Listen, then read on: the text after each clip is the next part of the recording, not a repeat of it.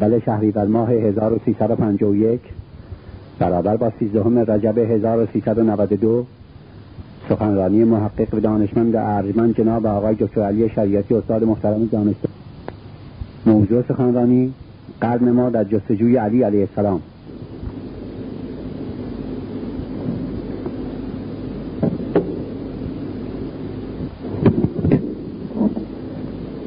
بسم الله الرحمن الرحیم.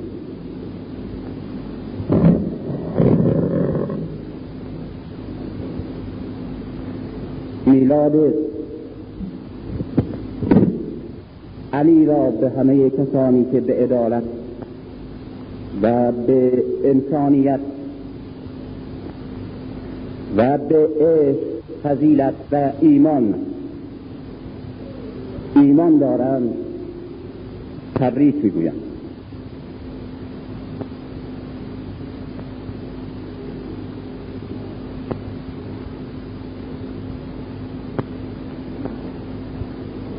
میلاد او را به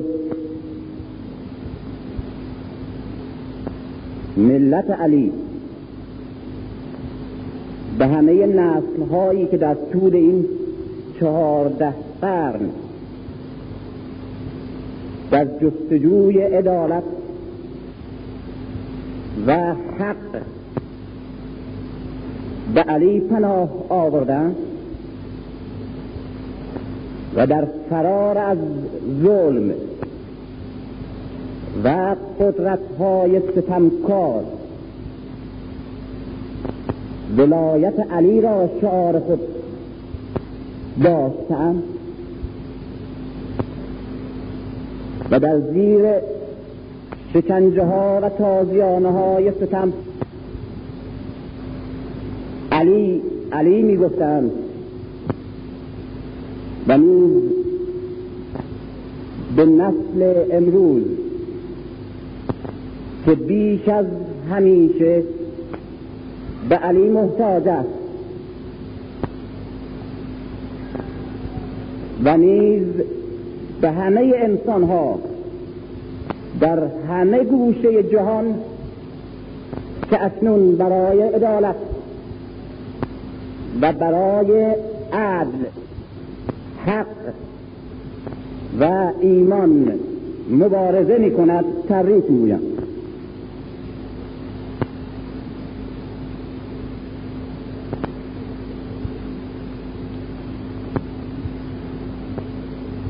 ای کاش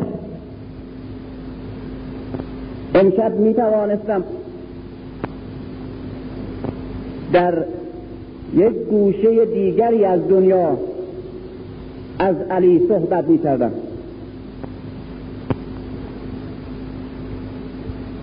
ای کاش می توانستم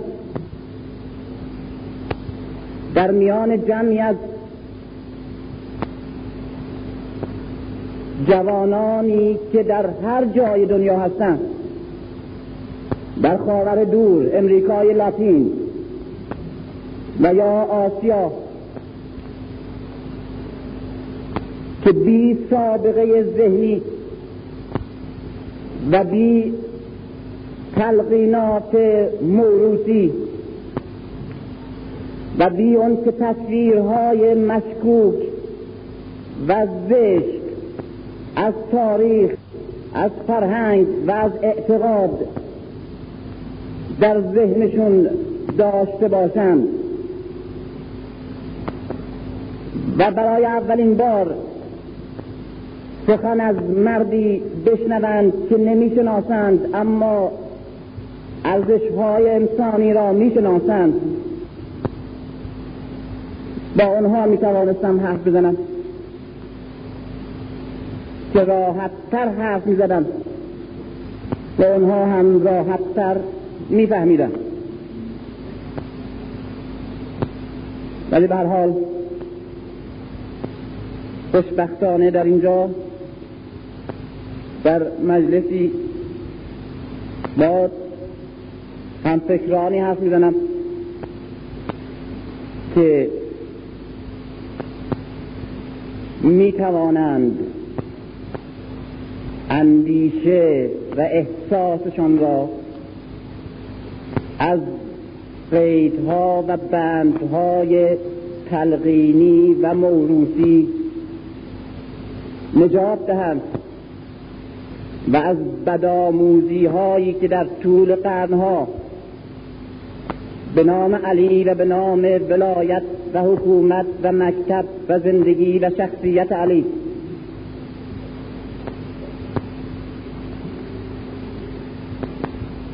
به ما دادند و به حال مذهبی هایی هستند بی تعصب بی تعصب کور مذهبی و یا روشن فکرانی بی تعصب کور ضد مذهبی. و کسانی که به هر حال در یک چیز مشترکند و اون شناخت ارزش های انسانی در هر جا و در هر نام و در هر مکتبی. و می توانند احساس کنند که از چهره کاملا بدیعی و از شخصیت کاملا تازه‌ای و از راه و مکتب و ارزش های کاملا بی سابقه ذهنی به نام علی که همه جا مطرح است. و همواره نامش و یادش و عشقش تکرار می شود در این محیط. اما اون چنان به ما آموختند که همین کسی که شب و روز علی علی میگه هرگز به این فکر نیفتاده که چرا کتاب خود علی در این دنیا هست و این هیچ وقت به سراغ اون کتاب نرفته. و چرا این همه مکارم و فضائل و مدائح از علی گفته میشه شنیده میشه منتشر میشه؟ اما خود علی سخن نمیگه با ما. و چرا؟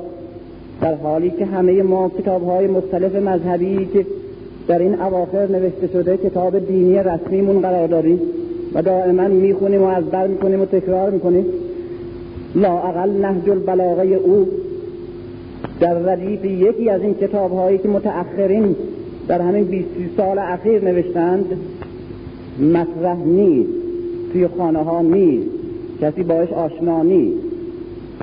و متوجه هستند که چرا و چگونه و تا چه حد هوشیارانه علی را این همه تجلیل می کنند اما یک کلمه از علی سخن نمی‌گویم. متاسفانه در این روزهای اخیری که داشتم این تشیع علوی و صفوی تجدید نظر می‌کردم برای انتشار. به مسائل خیلی حساستر دقیقتر و پیچیده تری برخوردم. اون که کلی ازش رد شده بودم در سخنرانی اول به خصوص بعد از اینکه حساسیت های غیر عادی و عکس عمل های غیر قابل پیش بینی نسبت به این کتاب نشون داده شد متوجه شدم که گویا نقطه حساس حمله همینجا و بنابراین باید روش تکیه بیشتر کرد. و بعد متوجه شدم که چقدر نبوغ هوشیاری و چقدر کار و طرح و نقشه در کار بوده تا بتواند تشیع علی را و مذهب شیعه را که از آغاز با گفتن به هر قدرتی و قصبی و فریبی شروع شد. و در طول هزار سال هر نظم و نظامی رسید که مشابه با نظم ها و نظام های تاریخی بود و به نام اسلام بر گرده مردم سوار بود همه را نفی می‌کرد. و رهبران بزرگ شیعه ائمه شیعه علمای بزرگ شیعه محققان و فقها و نویسندگان شیعه و شعرا و هنرمندان شیعه. در طول هزار سال در تاریخ اسلام یک لحظه جهاد با ستم را ترک نکردند و تشیع در متن مردم محکوم پاسدار حق و آزادی و عدالت بوده و همواره مشت محکمی به دهان هر فریب دهنده یا زورگویی یا زرندوزی؟ چگونه؟ چگونه تشیع نه تشیع اعتراض تشیع مبارزه دائمی با قصد تشیع عدالت خواهی و آزادی طلبی؟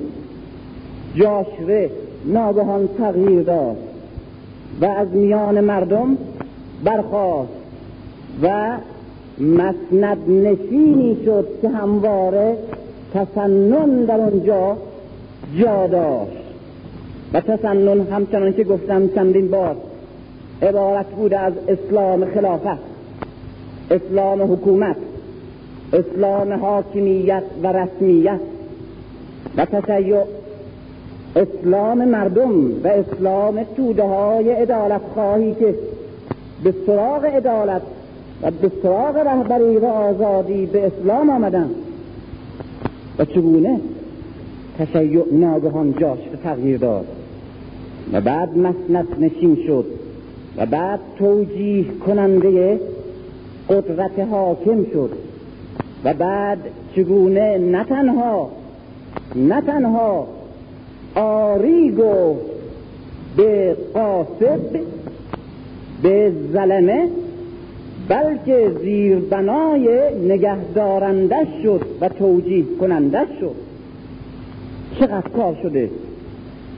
و چقدر هوشیارانه و چقدر موفق که هنوز پس از سه قرن در جامعه علمی ما در میان مردم آگاه ما متمدن ما روشن ما در قرن بیستم نیز نمی‌توان از این فریبکاری رندانه که تشیع علی قلب ماهیت شد و ائمه شیعی که مظهر پاسداری از عدالت و حق بودند و همه در راه مبارزه با ستم یا مسموم شدند و یا شهید یک مرتبه تبدیل شد به ابزار توجیه کننده نظام حاکم. در قرن پیش چقدر کار شده چقدر هوشیاری به خرج داده شده که هنوز هم هنوز هم تقدس خودش حفظ کرده و هنوز هم نمیشه انتقاد کرد. و اینه که اینه که متوجه شدم به این مسئله معتقد شدم به شدت. و اینه که می‌خوام به شما به عنوان کسانی که بیشک عاشق مکتب علی هستید و بیشک با تمام ایمان و خلوص و همه جوش و همه گرمایی که از عشق و عقیده و ایمان برمیخیزه. دوستدار خانواده علی مکتب علی ارزش های علی و دعوت و رسالت علی هستیم.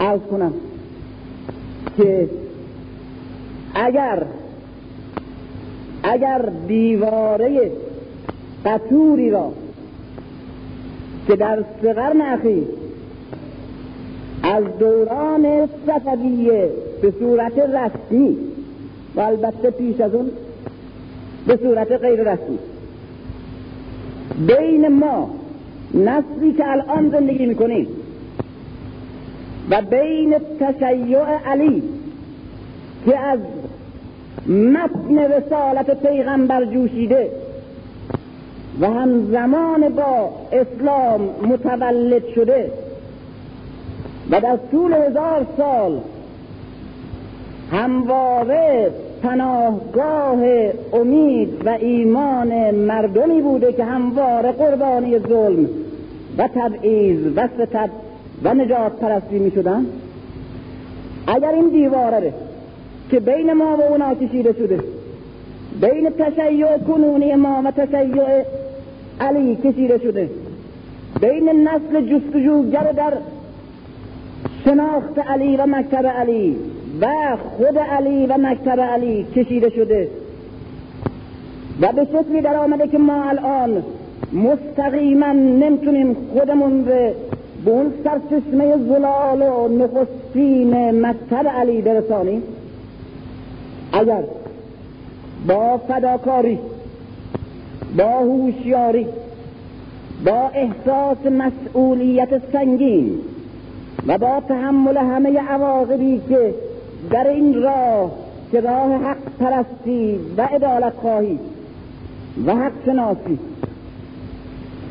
بیشک به سراغ حق پرست و حقیقت خواه خواهد آمد. اگر نجنبی و اگر در همین نسل این دیوار فرو نریزیم و میان وجدان امروز خودمان و نسل امروز خودمان که در جستجوی ایمانه در جستجوی انتخاب یک راه و یک هدفه و نمیشه هم جلوش گرفت قرن ما و اصل ما قرن و اصل انتخابه. در این حال و برای این نسل و برای این زمان اگر راه را از حال تا سرچشمه نخستین تشیع علی باز نکنید و این دیوار کنار نزنید و مستقیم و زلال چهره های راستین اون مکتب ره نبینیم و به این نسل نشان ندهیم.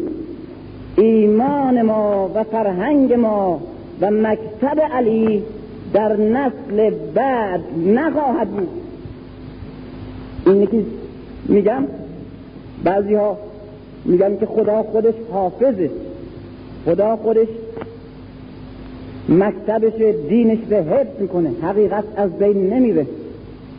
بیشک چنینه. ما دلمون برای حقیقت نمیسوزه.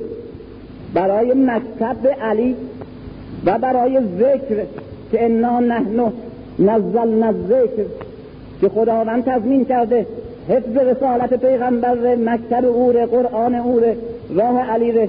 بیشک دلمون برای اون نمیسوزه.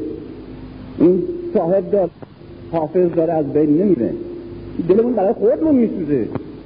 ما هستیم که از اون که به شدت بهش نیازمندیم محروم میمانیم. این که غالبا تکیه میشه که حق علی پامال شد این تعبیر تعبیر کاملی نیست. حق مردم پامال شد. علی خودش حقه.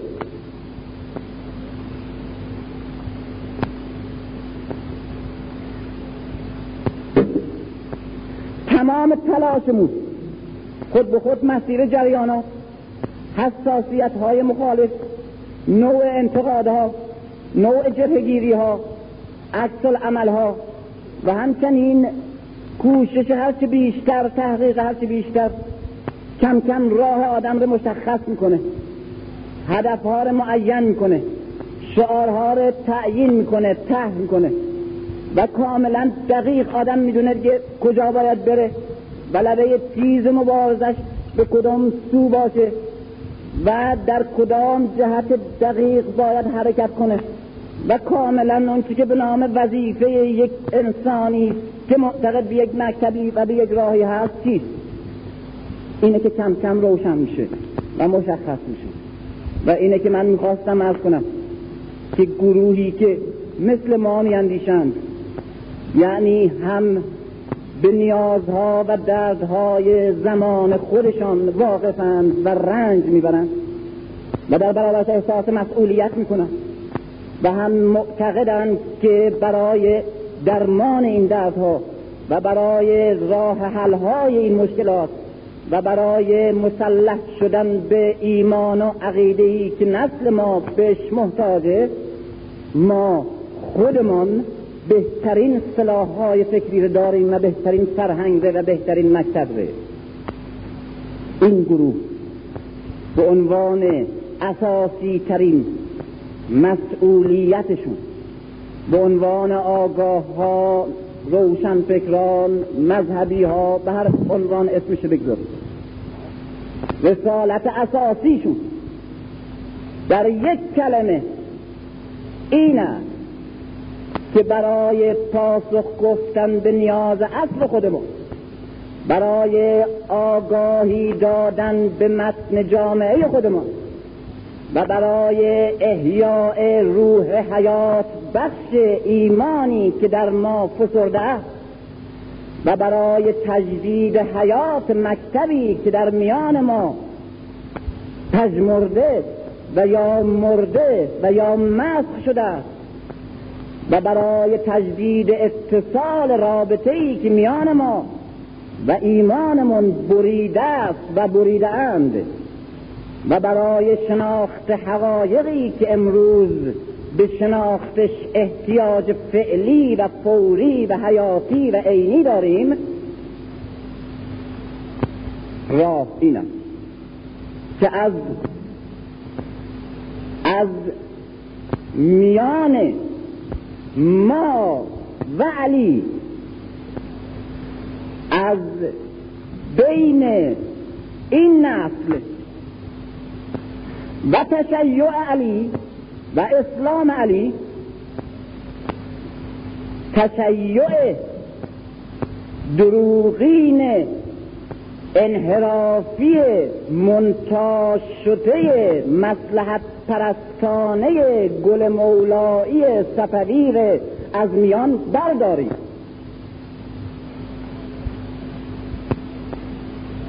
اگر برداشتیم تابش آفتاب علی هممون رو گرم می‌کنه. اگر این فاصله رو برداریم این دیوار رو کنار بزنیم. این بدنهای مرده و فسردمون روح مسیحایی علی رو خواهد گرفت. و قرن تاریک و شبستان زندگی و سرنوشتمون با آتش خدایی سینه علی برافروخته خواهد شد. و او به ما خواهد گفت که چگونه زندگی کنیم. چگونه بیاندیشیم چگونه بپرستیم و چگونه امتی بسازیم و چگونه رسالت خودمون در برابر جامعمون در برابر بشریت و در برابر زمان انجام بدهیم و به هر حال چگونه مسلمان باشیم. من امشب می‌خواستم می‌خواستم همچنان که در عنوان سخنرانی مطرح شده از یک جهت دیگه مسئله رو مطرح کنم. از یک جهت دیگه. به این معنا که چون در جامعه مذهبی شیعی هستیم سنت بر اینه و طبیعی هم همینه که به عنوان مبلغ مذهبی یا محقق مذهبی از طریق خود مذهب از طریق تاریخ اسلام از طریق مسائلی که در تاریخ اسلام مطرحه. جریانات خلافت امامت تشیع تسنن قصد وسایت قرآن حدیث سنت مسائل و جریاناتی که در تاریخ پدید آمده. از این تاریخ ارزیابی شخصیت ها مقایسه علی با رقبا و با کسانی که حق او را قصد کردند و یا در برابر او خودنمایی در تاریخ کردند. از این طریق غالبا آغاز میشه و مسئله مطرح میشه و به علی می‌رسند و چهره علی مکتب علی شخصیت و زندگی و ارزش های او عنوان میشه و یا حقش اثبات میشه. حالا از این طریق دیگه من می‌خوام وارد مسئله بشم. البته مسئله ای که امروز امشب مطرح می‌کنم خود به خود دنبال مسائلی است که به صورت درس یا به صورت کنفرانس های مختلف درباره تشیع و مذهب و جامعه اینجا مطرح کردن اینه که اگر برای بعضی از حضار محترم بعضی از تعبیرات یا بعضی از اشارات یا بعضی از مسائل براشون ممکنه مبهم باشه یا براشون مفهوم نباشه یا حتی غیر منطقی تلقی بشه؟ شاید به این عنوان باشه که اشاره به یک نوع برداشت و یک نوع بینشی است که در اینجا مطرح شده و تکرار شده و غالبا سابقه ذهنی دارند و بر اساس اون زبانه و اون اصطلاحه و از اون زاویه دیده که مطرح می‌کنه. اینه که مسائلی که درباره تشیع و درباره شخص حضرت امیر من اینجا مطرح کردم که سخنرانی امشب تکمیل همه اونا این رو فقط اسامیش رو میگم. برای اینکه اگر دوستانی که در گذشته نبودن و اون مسائل رو نشنیدن خواسته باشن این بحث با همه مقدمات منطقیش که ضرورتا با اونا ارتباط پیدا می‌کنه.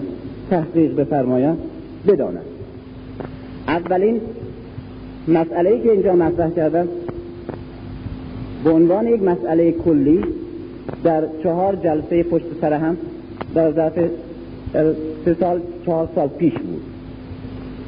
به نام امت و امامت. البته از دید جامعه شناس. امت و امامت زیربنای اساسی تشیع در بینش و برداشت تشیع علوی عنوان کرده. امت و امامت. بعد حسین وارث آدمه که بینش و برداشت تاریخی شیعیه. یعنی فلسفه تاریخ با یک نگرش شیعی. دیگری فلسفه تاریخ در ادیان ابراهیمی. سوم. چهارم.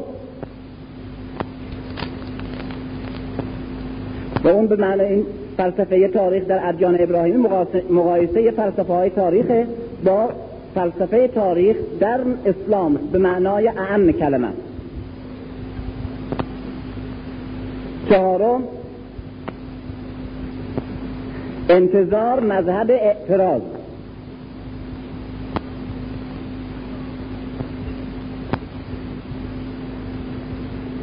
که مسئله اعتقاد به منجی موعود و مهدی موعود در تشیع با برداشت و بینش تشیع علوی.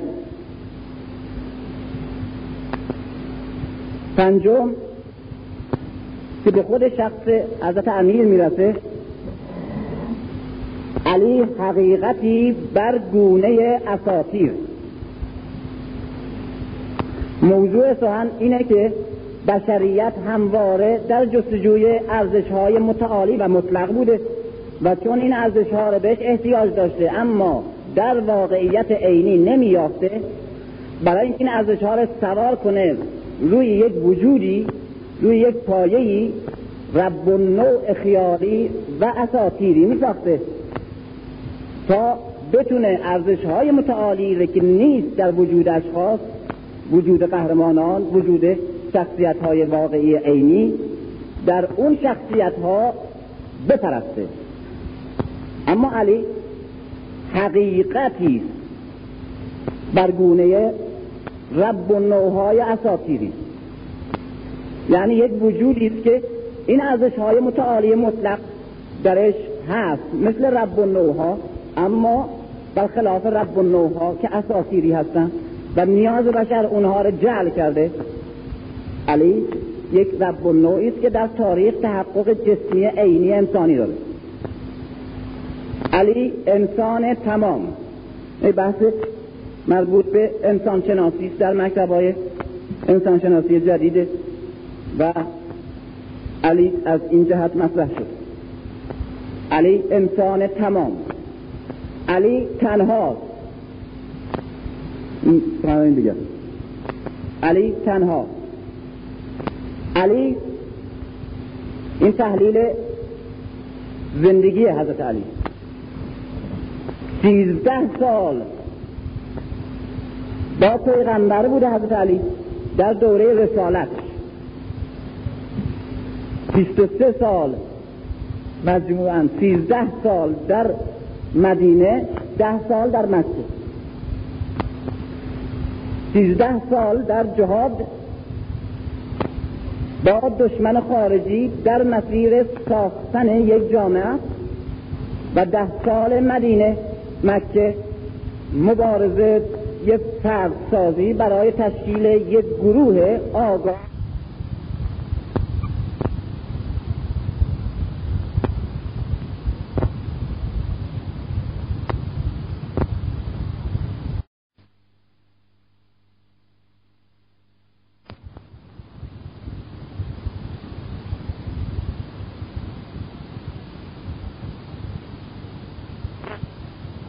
مبارزه یک فرد سازی برای تشکیل یک گروه آگاه و مسئول تغییر دهنده نظام اجتماعی.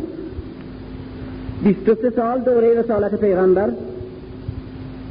علی از لحظه اول به عنوان اولین کسی که دعوت پیغمبر آری گفت تا لحظه ای که پیغمبر زندگیش تمام میشه در دامن علی جان میده با او. و بعد از او تا مرگ عثمان در سال سی و پنج سی و پنج هجری. سیزده سال مکه ده سال مدینه. در سال سی و پنج هجری که عثمان میمیره در این بیست و پنج سال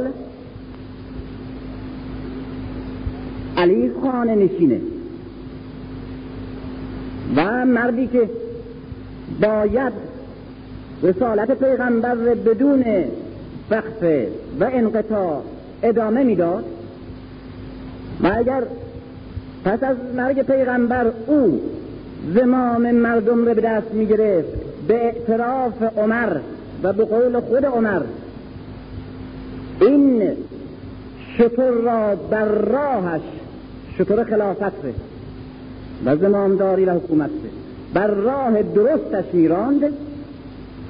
اون وقت بعد از پیغمبر بیست پنج سال به جایی که علی در ینبو چاه بکنه و نخ بکاره و کشاورزی کنه قضاوت می‌کرد. و مبارزه می‌کرد و رهبری می‌کرد. و بعد چند سال حکومتش و شاید بعد به اون شکل زندگیش تمام نمی‌شد. ولی به هر حال سی سال بعد از پیغمبر رهبری مداوم و پیوسته در دست علی می بود سرنوشت اسلام جور دیگه بود. و امروز اسلام دیگری داشتیم و مسلمین دیگری.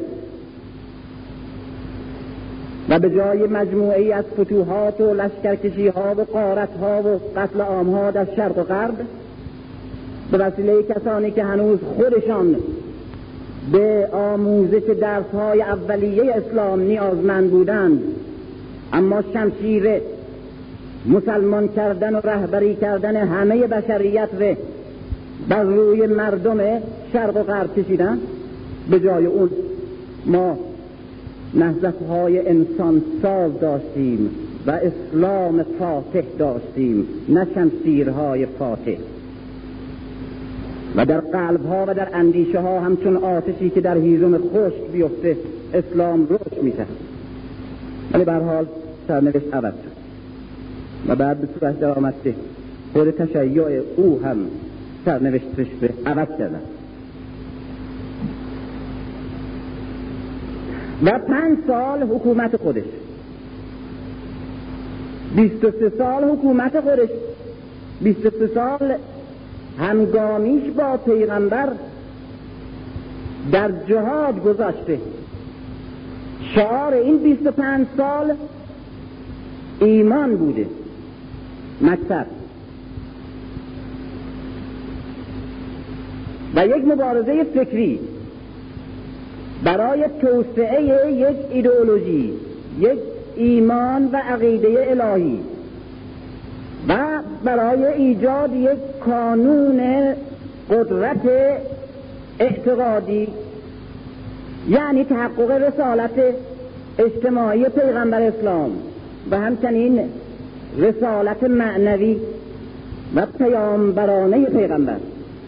علی از آغاز تا انجام حیات پیغمبر در دوره بعثتش پیشتاز جبهه مجاهدان در سیزده سال مکه و در ده سال مدینه است. بخصوص در اینجا 23 سال جهاد برای مکتب بعد 25 سال تحمل سکوت و دیدن زشترین تجاوزها بدترین منظره ها و رنجاورترین رنج ها و بدی ها و زشتی ها در متن اسلام و در قلب اسلام و در مدینه پیغمبر و به نام خود پیغمبر و دیدن دنیا این آسمان می‌دیده که علی ریسمان چند تا شطور در ینبو به دست داره و داره اونجا چاه می‌کنه قنات می‌کنه نخ میکاره با دستهای خودش زمین ره شخ می‌زنه زمین ره می‌کنه چاه می‌کنه. و در همین حال کعب الاحبار بر مسند قضاوت اسلام نشسته و مروان ها بر مسند قدرت اجرا و عثمان ها و سعد ابن ابی وقاص ها و خالد ابن ولید ها جا جای پای پیغمبر. اما رسالت بزرگ علی و بزرگتر از هر شهادتی و هر جهادی و بزرگتر از شمشیرهایی که در بدر و احد و خندق و حنین زده این تیغهایی که اینجا خورده. و به خاطر حفظ اسلام دم بر نیاورد.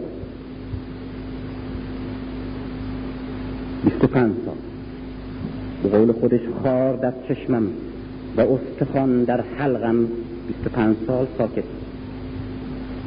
تا اسلام بماند.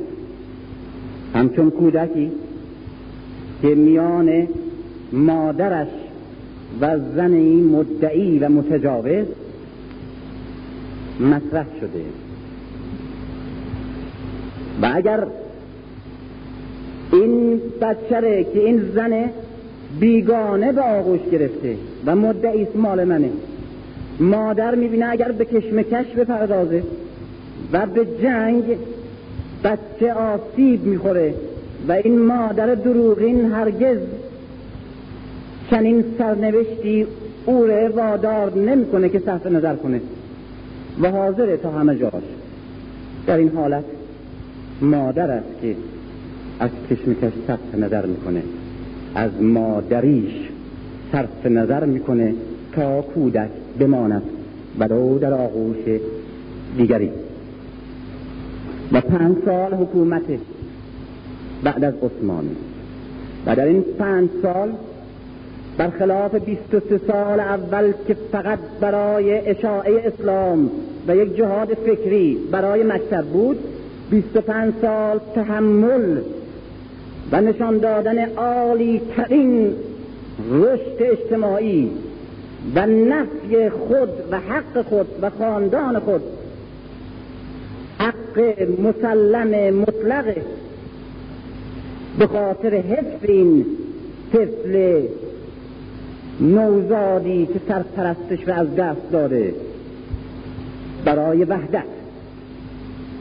و پنج سال که حکومت به دست علی افتاده جهاد در صحنه های مختلف برای فقط استقرار عدالت. و عجیبه که این پنج سال حکومت خیلی قابل مطالعه است.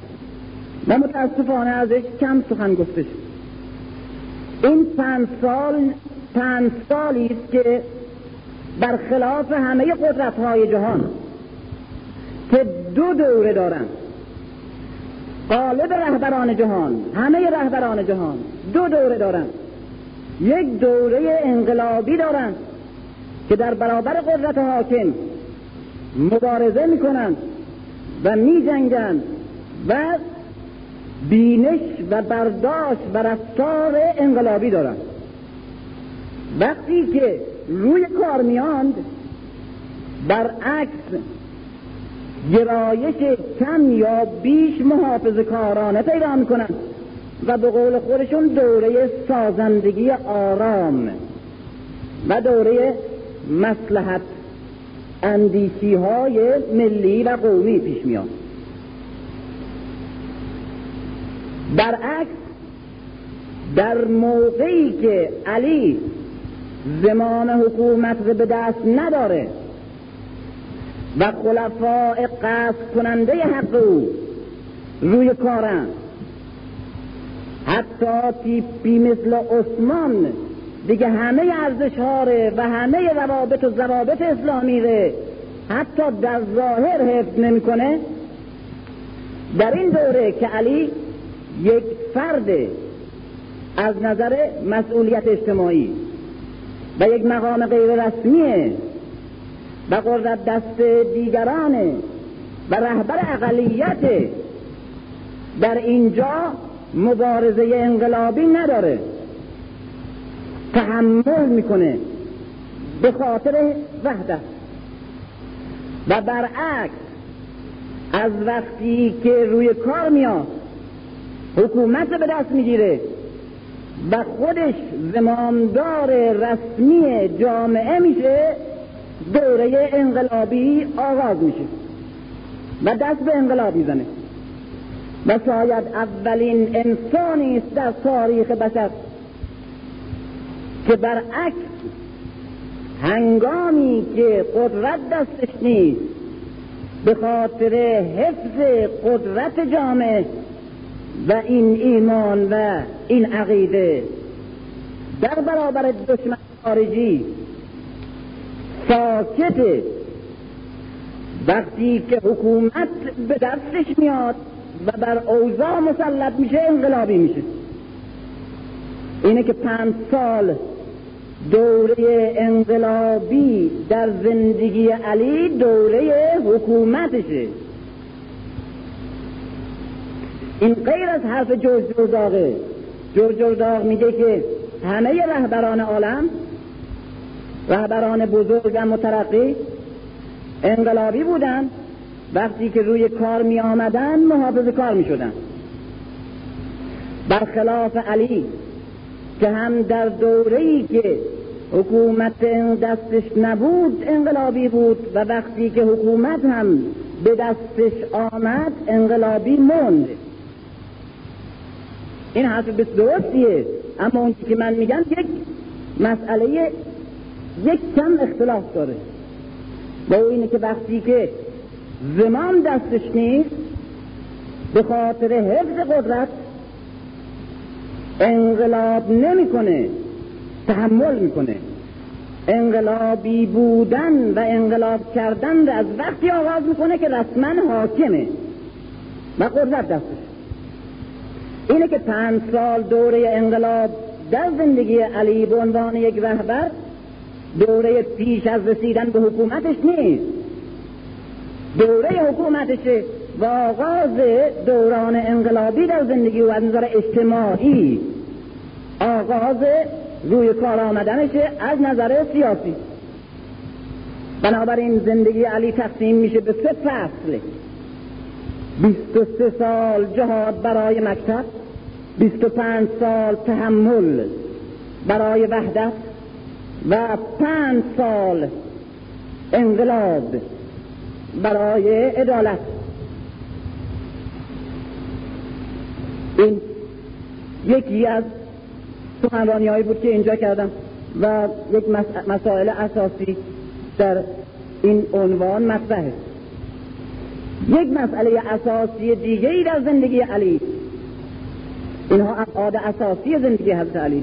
اینه که اشاره می‌کنن به این سخنرانی هایی که شده به خاطر اینکه فقط نمی‌خوام نقل قول کنم یا اینکه به اطلاع, اطلاع بدم. اینا مسائل اساسی است که در زندگی علی که امشب می‌خوام ازش صحبت کنم مطرحه برای اینکه تکرار نکرده باشم این مسائل رو و در این حال طرحش لازمه. به این شکل فهرستوار عنوان. با اینه که برخلاف تشیع صفوی که امروز مطرح شده و در کنار تشیع علوی خودنمایی می‌کنه. این توضیح هم توی پرانتز ارز کنم که وقتی میگم تشیع صفوی بی معنا نیست که این تشیع فقط از زمان صفویه ساخته شده پیش از او هیچ وجود نداشته. نه. تشیع صفوی از زمانی ساخته شده که تشیع علوی اصلا به وجود آمده. در زمان صفویه این تشیع رسمیت و حاکمیت پیدا می‌کنه. و الا تشیع صفوی به عنوان یک نوع مکتبی که در شکل تشیع علوی ظاهرا ساخته شده ولی از لحاظ محتوا ضد تشیع علوی از آغاز همگام با تشیع علی وجود میاد و اولین کسی که در برابر علی. و شیعیان راستین علی. شعار تشیع میده اما تشیع صفوی ابو سفیانه اونه که وقتی علی میره خانه میشینه و با ابو بکر بیعت نمی‌کنه اما شمشیر نمی‌کشه. چون که خودش در نهج البلاغه میفرماید بیدیدم که وضع بگونه است که راه جز این که خاموش بنشینم در برابرم نیست در خانه میشین معترضه اما معترضی که هر گونه اقدام عملی را انفجار از داخل می‌بینه. و اینه که نمی‌خواد مدینه رو بلا فاصله بعد از پیغمبر به آشوب بکشانه. زیرا کسان دیگر رقبای او از به آشوب کشیده شدن مدینه هرگز عبا نداشتن و حتی از سقوط کردن مدینه شاید اگر حکومت دست اون قدرت ها و اون باند نمیافتاد عبا نداشتن اما علی وقتی فکر می‌کرد که اگر الان روی هم اصحاب در داخل مدینه پیغمبر شمشیر بکشن امپراتوری شرق امپراتوری شمال و قبائل منحط معاند و توز در داخل. به عنوان اینکه مرکز و قلب اسلام دچار اختلال داخلی شده همه میبستن که مثل یک لغمه ببلعنش اینه که علی بین داره از این ساکت میشه. اما ابو سفیان برافروخته وارد میشه. رو می‌کنه به علی و عباس. میگه ای خارها ای کسانی که خاریره تحمل می‌کنید. چرا شما اینجا بشینید و حقتون رو نگیرین و این قبیله تیم و عدی بیان بر شما حاکم بشن؟ این حق مال شما. باشین جلو بیفتین حقتون رو بخواهید من در دفاع از حکومت تو و ولایت تو تمام کوچه های مدینه رو پر از سواره رو پیاده می‌کنم. این شعار در برابر ولایت علی یک ولایت ضد علی هم وجود داره به نام علی از حلقوم ابو سفیان. در همون موقعی که اولین قدرت تشیع در خانه فاطمه و در پیرامون علی خاموش و غمزده تشکیل میشه. اونجا اولین نطفه تشیع در تاریخ تشکیل شده. این هم اولین فریاد تشیع ضد علی. از حلقوم ابو سفیان همونجا. و همین فریاده که بعد همه کسانی که می‌خواستند تشیع را کنند چون ازش میترسیدند. و وسیله کنند برای نفی اسلام چون از اسلام میترسیدند. و اگر می‌دونستند که تشیع علی اون چنان که علی می‌خواسته بمانه همه چیز در دست اونها از بین رفته است. بعد کم کم میره پرورش دادن بزرگش کردن عناصر خارجی واردش کردن چهرش دیگرگون کردن و به قدری سرمایهدار و قمیش کردن که در دوره صفویه با یک کوشش بسیار آگاهانه و متفکرانه و متدبرانه رو صورت یک مکتب تدوین شده یا و همونطور که امام صادق مکتب تشیع علوی را تأسیس علمی کرد و تدوین کرد در این دوره اینها مکتب تشیع صفوی را تأسیس کردند و تدوین کردند و به شکل یک متن مبوب و مدون و رسمی اعلام کردند و این بنابراین تشیع صفوی پیش از صفویه وجود داشته از اون زمان. و نیز وقتی که میگم تشیع صفوی بعد از صفویه رسمیت پیدا کرد بی معنا نیست که اونچه که بعد از صفویه هست همش تشیع صفوی. خیلی ساده خصوصیات و ضوابط تشیع علی و تشیع صفوی تشیع علوی و تشیع صفوی. ولایت ابو سفیانی و ولایت علوی در کنار هم ضوابطش کاملا مشخصه. معانیش معلومه رفتارش مشخصه بینشش گرایشش وظایفش مسئولیت اجتماعیش ارزش های انسانی اخلاقیش بینش فکریش همش مشخصه. و امروز هر کسی می‌تونه تشخیص بده که این بینش این برداشت این شخص این نوع را این نوع طرز تفکر از تشیع صفوی یا از تشیع علوی و بر اساس این ضابطه های دقیق آدم ها و فعالیت ها و کارها و برنامه ها ارزیابی دقیق کنه و بشناسه. از زمان صفویه تا الان نیز همواره بزرگترین پاسداران حقیقت پاسداران حریت پاسداران اسلام راستین و پاسداران حقیقت راه علی به نام علمای راستین تشیع وجود داشتند و وجود دارند علمای راستین تشیع علمای بزرگ تشیع علوی و در کنار نیز روحانیون تشیع صفوی افراد با معتقد به تشیع صفوی. بنابراین این سوء تفاهم پیش نیاد. که وقتی میگم از زمان صفوی تشیع صفوی روی کار آمد رسمیت پیدا کرد به معنا که تشیع علوی منقرض شد. هرگز. و خوشبختانه علا رقم اون همه کوشش ها و اون همه کشش ها و هوشیاری ها هنوز جاذبه تشیع علوی و هنوز بینش تشیع علوی راه و حقیقت تشیع علوی زنده و هنوز در متن در متن جامعه علمی ما در متن جامعه راستین علمای دینی ما تشیع علوی قدرت داره نیرو داره جاذبه داره و پاسدار و حامی داره.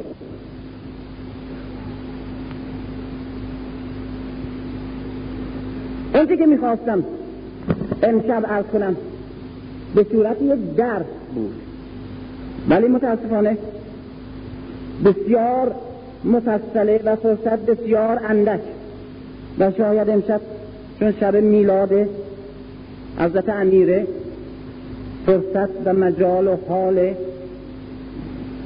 گوش دادن به یک سبک بیان درسی برای عده زیادی نباشه. اینه که لحن درسی ره و همچنین استدلالات رسمی درسی ره درس بگیرن و این بحث می‌ذارن برای یک فرصت دیگه. و مسئله کلی رو مطرح می‌کنم. اون مسئله به این عنوانه که من می‌خوام در اینجا همونطور که در پدر و مادر ما متهمیم به نمایندگی از نسلی سخن گفتم که از دین گریزانه و اعتراضاتش اینه و علت گریزش از مذهب اینه. بعد بعضیا جواب من دادم امشب می‌خواستم از قول طبقه هم فکر یا هم راه یا هم سن یا هم طبقه فرهنگی خودم در این زمان در ایران و خارج از ایران در کشورهای اسلامی و در دنیای سوم یا اصلا در قرن بیستم. به این عنوان بی اون که تکیه به مذهب خاص داشته باشم بی اون که بر اساس ضابطه های دینی بخوام مسئله را عنوان کنم.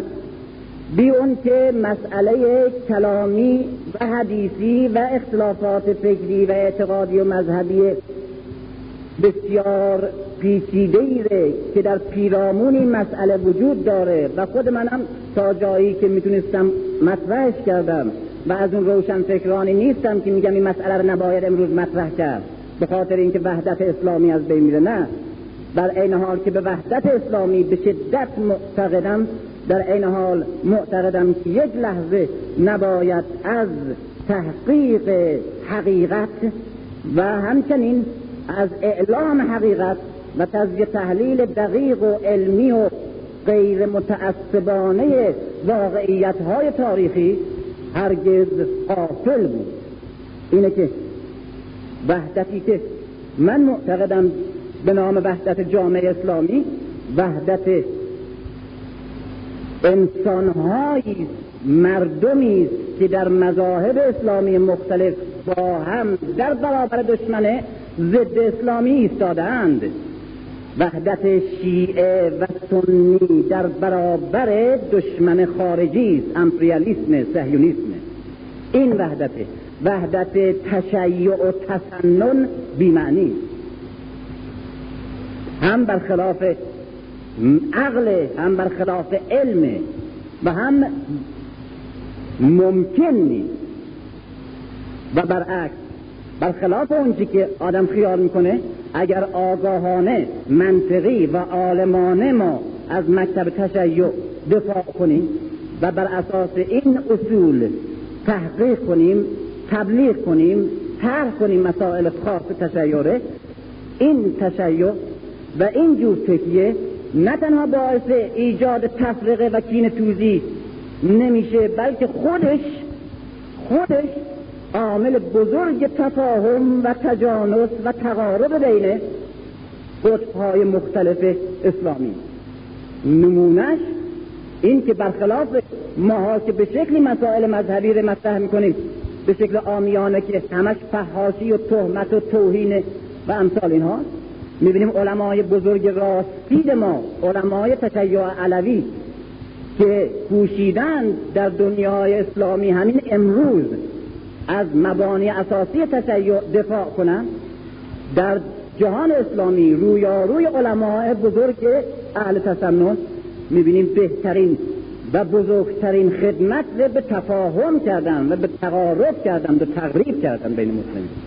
بهترین نمونش کتاب المراجعات نگاه کنین مال مرحوم سید شرف الدین ایشون با یک شیخ سلیم که از علمای بزرگ اهل تسننه و شرف الدین که از علمای بزرگ تشیع علوی در عصر ما اینا با هم مباحثه و مناظره دارن بر اساس مذهب خودشون و مکتب خودشون.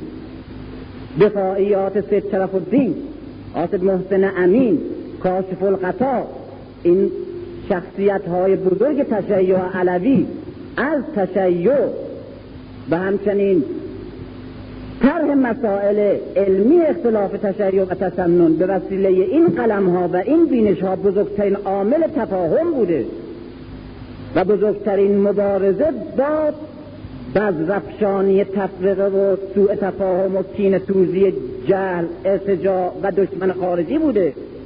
وقتی که به راستی از مکتب علی دفاع کنیم به راستی گام بزرگی در راه تفاهم و تقارب بین مسلمین برداشتیم تشیع علوی تشیع وحدت در صورتی تشیع صفوی تشیع تفرقه است و برای تفرقه ایجاد شده. تشیع علوی نترسیم ازش و خیال نکنیم اگر ازش دفاع بکنیم و اگر روش تکیه کنیم باعث اختلاف میشه. برعکس زیرا یکی از سخنانی های دیگه که باز اینجا داشتم اسمش و خلاف اون تصور ذهنی که خیلی ها دارن. علی بنیانگذار وحدت. اساسا برخلاف اونچه که توی جامعه های اسلامی مطرح کردن. اساسا کسی که برای اولین بار مسئله وحدت اسلامی رو مطرح کرد.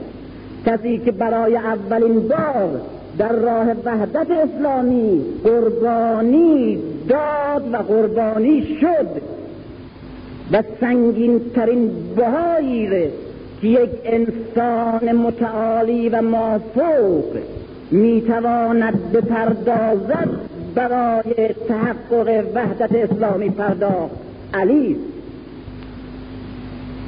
بنیانگذار وحدت اسلامی و سنگین ترین بهار پرداخت و اون هم محروم شدن مردم در اصل خودش از حکومت او و همچنین قصد شدن حق بزرگ او از رهبری مردمه. به خاطر وحدت مسلمینه که چنین بهایی پرداخت و هیچ کس از رهبران اسلامی و از خلفاء اسلامی و از ائمه فقه علم در گذشته و در حال و در هیچ مذهبی از مذاهب اسلامی چنین بهای سنگینی به خاطر وحدت اسلامی نپرداخته. علی بنیانگذار فکر وحدت در تاریخ اسلامه. و 25 سال زندگیش به قربانی وحدت کرد. بنابراین تکیه بر حقیقت و شخصیت علی تفرقه ایجاد نمی‌کنه که برعکس شعار وحدت و شعار تفاهم و شعار همگامی و همصفی در برابر دشمن خارجی در برابر ابو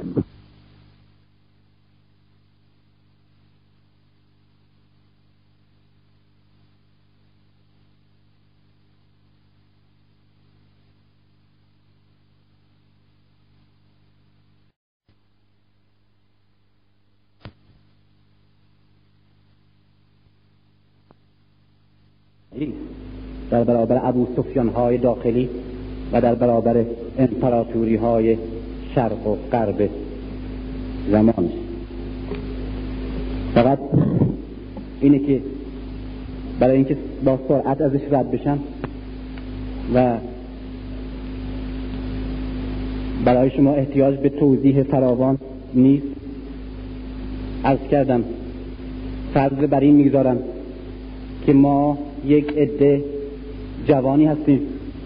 از امریکای لاتین از خاور دور از آسیا از افریقا.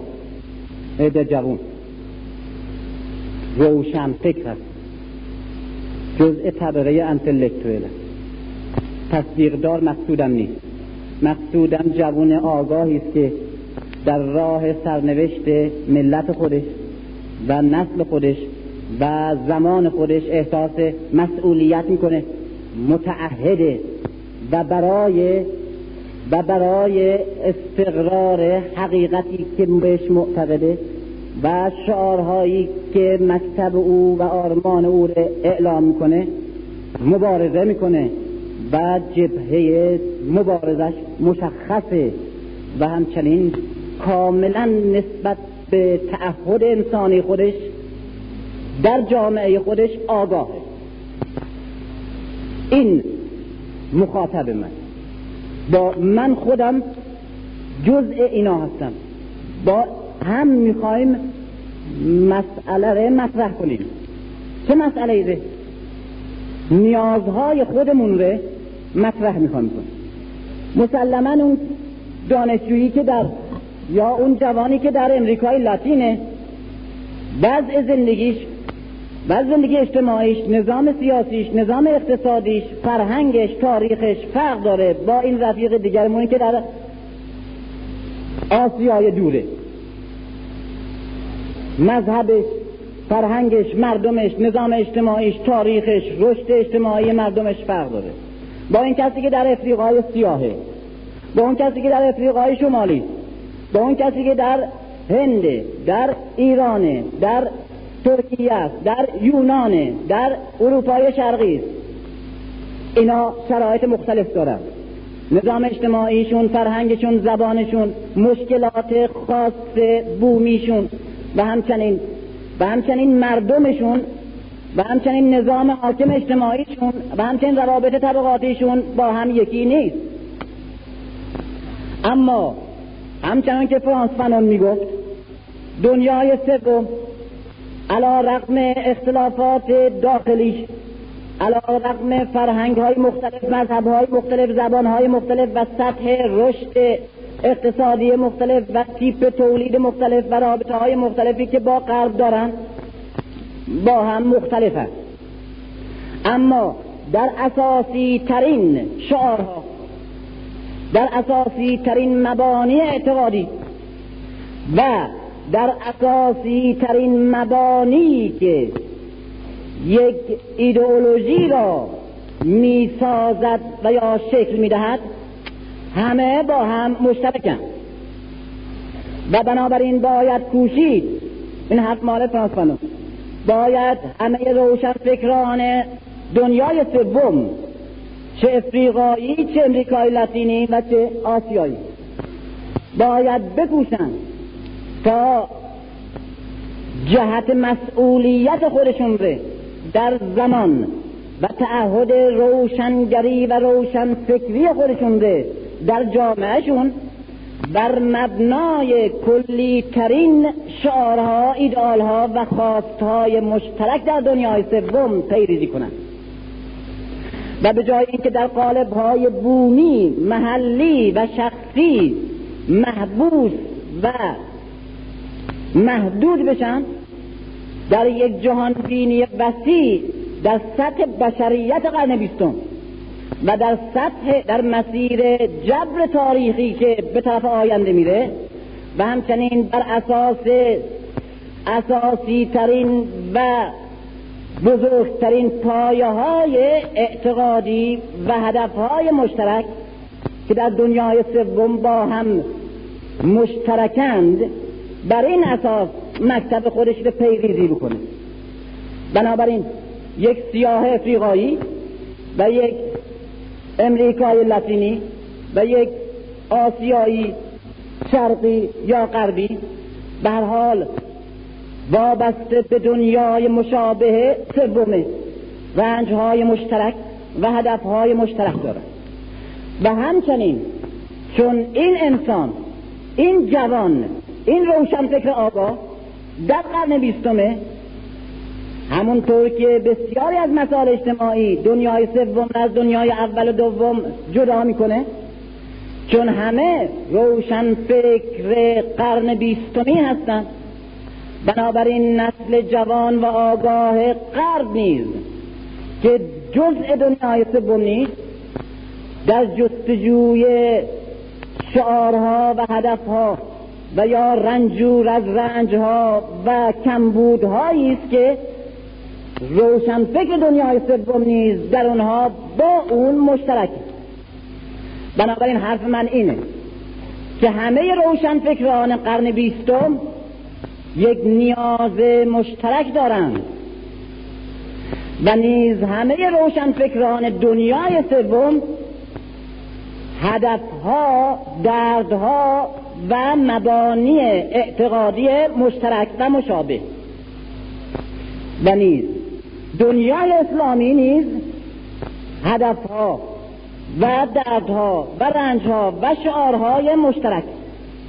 بنابراین یک فردی یک روشن فکری که در ایرانه یا در یک کشور دیگه اسلامینه با روشن فکران همه دنیای اسلامی یک وجوه اشتراک بسیار داره. با روشن فکران همه دنیای سوم وجوه اشتراک کمتر و با همه روشن فکرانی که در قرن بیستم در جستجوی یک راه و یک هدف هستند و به اسیان علیه فرهنگ امروز حاکم دست زدند یک هدف مشترک و وجوه مشترک کمتر. بنابراین مسئله در سه زمینه مطرحه.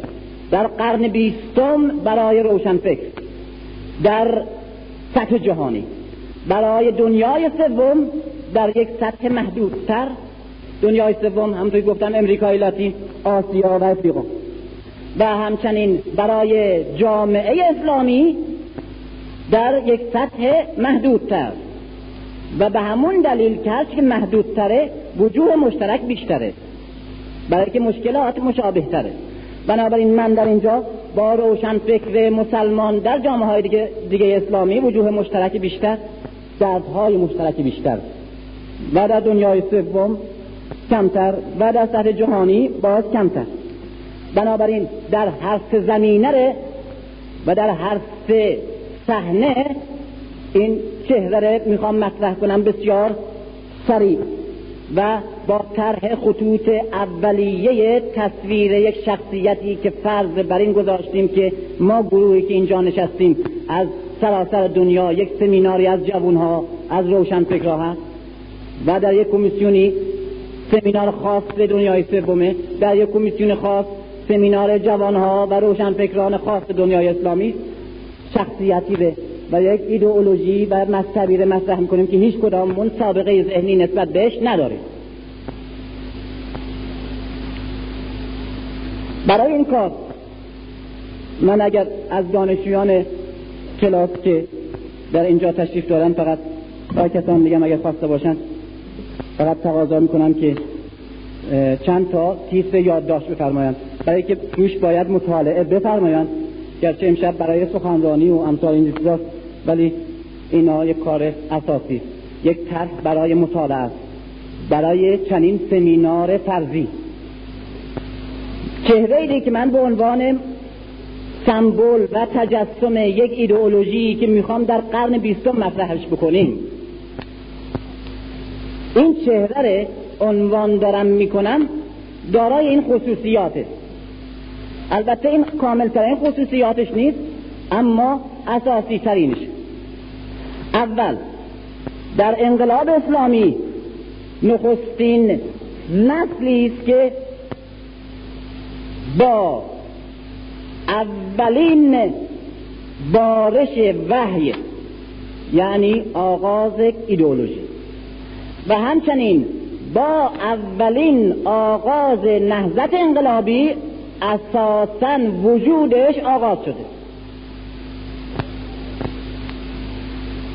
با وحی آغاز شده و یعنی به پیغمبر تا آغاز شده بلا فاصله کلمه بر قلب پیغمبر به عنوان بنیانگذار این, این فکر. تا نازل می شده نزول دومش بر قلب اون. و در این مدت در این موقع هشت ساله یا ده ساله و چیز عجیب اینه که کودک و هم در اون جامعه قبائلی اون زمان که تعصبهای خانوادگی خیلی شدیده. این کودک پدر داره و پدر بسیار متشخص داره مثل ابو طالب اما دست تقدیر برای سرنوشتی که در کار ساختنش هست اون به نام فقر کشنده به خانه پسر امو. رابطه پیغمبر و علی یک رابطه متقابل عجیبیه. پیغمبر فرزند عبدالله نوه عبدالمطلب ثروتمند متشخصه. به قدری فقیر میشه و بعد یتیم میشه که ناچار به خانه ابو طالب میره پدر علی. و پرستارش فاطمه میشه مادر علی. بعد پیغمبر که در زیر سرپرستی و پرستاری پدر علی و مادر علی بزرگ میشه خود خانواده علی بعد ورشکست میشه. به طوری که بعد علی درست مثل این که داره جوابش گفته میشه. علی به نام فقر باز وارد خانه پیغمبر میشه و در تحت سرپرستی پیغمبر و سرپرستی خدیجه بزرگ میشه. یعنی پیغمبر. کودکیش به در دامن مادر علی و در زیر دست پدر علی و علی برعکس کودکیش به در زیر دست پیغمبر و در حمایت خدیجه یعنی پدر فاطمه و مادر فاطمه میگذرانه. درست؟ طرح کاملی بوده که از اولش تدوین شده. سوم. دوم. اول نسل نخستین اسلام و پرورده وحی و انقلاب. دوم. با داشتن پدر در خانه پسر امو و در کنار فاطمه بزرگ میشه. با کسی که سرنوشت پیوند و طرح و نقشه شگفتی برای این دو کودک پیش بینی کرد. سوم همونطور که گفتم پیغمبر در خانه ابو طالب و پرستاری فاطمه بنت اسده و علی برعکس در خانه پیغمبر و پرستاری خدیجه مادر و پدر فاطمه. چهارم علی مظهر شمشیر زد مظهر شمشیر و قدرت جهاد در جبهه است. و همچنین قهرمان رهبری جنگه. این غیر از باز قهرمانی جنگه. یعنی مظهر فرماندهی بلا فاصله در احد بعد از افتادن حمزه علی به عنوان هم بزرگترین شمشیرزن و هم بزرگترین رهبر جبهه و فرمانده جنگ مشخص میشه مطرح میشه. تا موقعی که حمزه بوده بزرگتر بودن حمزه قهرمانی او شخصیت شگفت او مطرح بوده. حمزه در خود احد که میفته و ترور میشه به وسیله وحشی احد پنج جبهه جبهه اول پیروزی با مسلمان هاست جبهه دوم شکست بسیار شگفتانگیز مسلمان هاست و متلاشی شدن جبهه و کشته شدن مصعب ابن عمر فرمانده و افتادن پیغمبر در اون گوداله و زخمی شدن و مجروح شدنشه و متلاشی میشه جبهه. در اینجاست که علی مثل یک روح و با سبکباری یک روح در جلو جبهه می‌گیره برمیگرده دور می‌زنه دور پیغمبر برای حمایت از جان او و همچنین با سرعت باز جلو خندق تنگل می‌گیره برای برگردوندن فراری ها و با این تلاش شگفتانگیز جبهه سوم رو می‌سازه. در موقعی که همه چیز متلاشی شده بود. و بعد تبدیل می‌کنه. جبهه جنگ متلاشی شده ای که همه مدینه تهدید شده بود و پیغمبر در آستانه نابود شدن قرار گرفته بود. به صورت یک جبهه دفاعی تشکیل میده که ابو سفیان ناچار جنگ و نیمه تمام در احد می‌گذاره و میره. از اینجا علی به عنوان بزرگترین فرمانده جنگ در میان مجاهدین پیغمبر مشخص میشه بعد از افتادن حمزه بلا فاصله. پیش از او به عنوان یک قهرمان یک شمشیرزن هست. اما در اینجاست که به عنوان فرمانده سپاه به خصوص در سختترین و دشوارترین حالت جنگ خودنمایی می‌کنه و به تاریخ معرفی میشه. پنجم مرد سیاست مسئولیت اجتماعی. حتی در اصل خلفایی که حق او را قصد کرده اند و از وضع ناراضی هست به شدت مسئولیت اجتماعیش فراموش نمی‌کنه. و نمونه هاش شما زیاد شنیدین. نمونه من زیاد نقل نمی کنم برای که غالبا نمونه ها رو ما شنیدیم. مطرح میشه.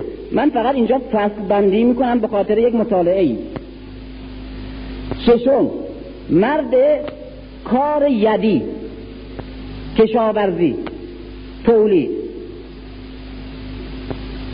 این مقابله که در مدینه الان نقل کارن و شیعه هستن در خود مدینه اینا احتمالا یادگار اولین کاری که حضرت امیر می‌کنه. در دوره ای که سیاست از سیاست کنار زده میشه به وسیله سیاست مداران در اونجا به یک تولید کشاورزی عجیب می‌پردازه. هم در اطراف مدینه که چاهایی می‌زنه که در خود میقات مسیر شجره هست آبار علی. و هم در ینبو که دور از مدینه است اونجا یک مرکز کشاورزی می‌سازه و به تولید می‌پردازه و شاید برای اولین باره که یک کسی در این منطقه اساسا کشاورزی به شکل بسیار دقیقش و به شکل یک سرمایه گذاری دقیق و به شکل کار متراکم و برجسته شروع می‌کنه. البته باغهای نخلستان وجود داشته در اطراف مدینه به صورت خیلی بدوی. ولی این کار اساسی بیشتر تجارت و دامداری در دوره قبایلی. و علی که برای اولین بار مسئله دامداری و مسئله تجارت به اون شکل بدوی و کاروانیش در تبدیلش در اون نظام به تولید کشاورزی خودش به تنهایی یک نقش بنیانگذار و مؤسس داره. هفتم مظهر نصر و شعر. شعرش به دیوان شعری که منصوب به حضرت امیره الان در دست دست هست.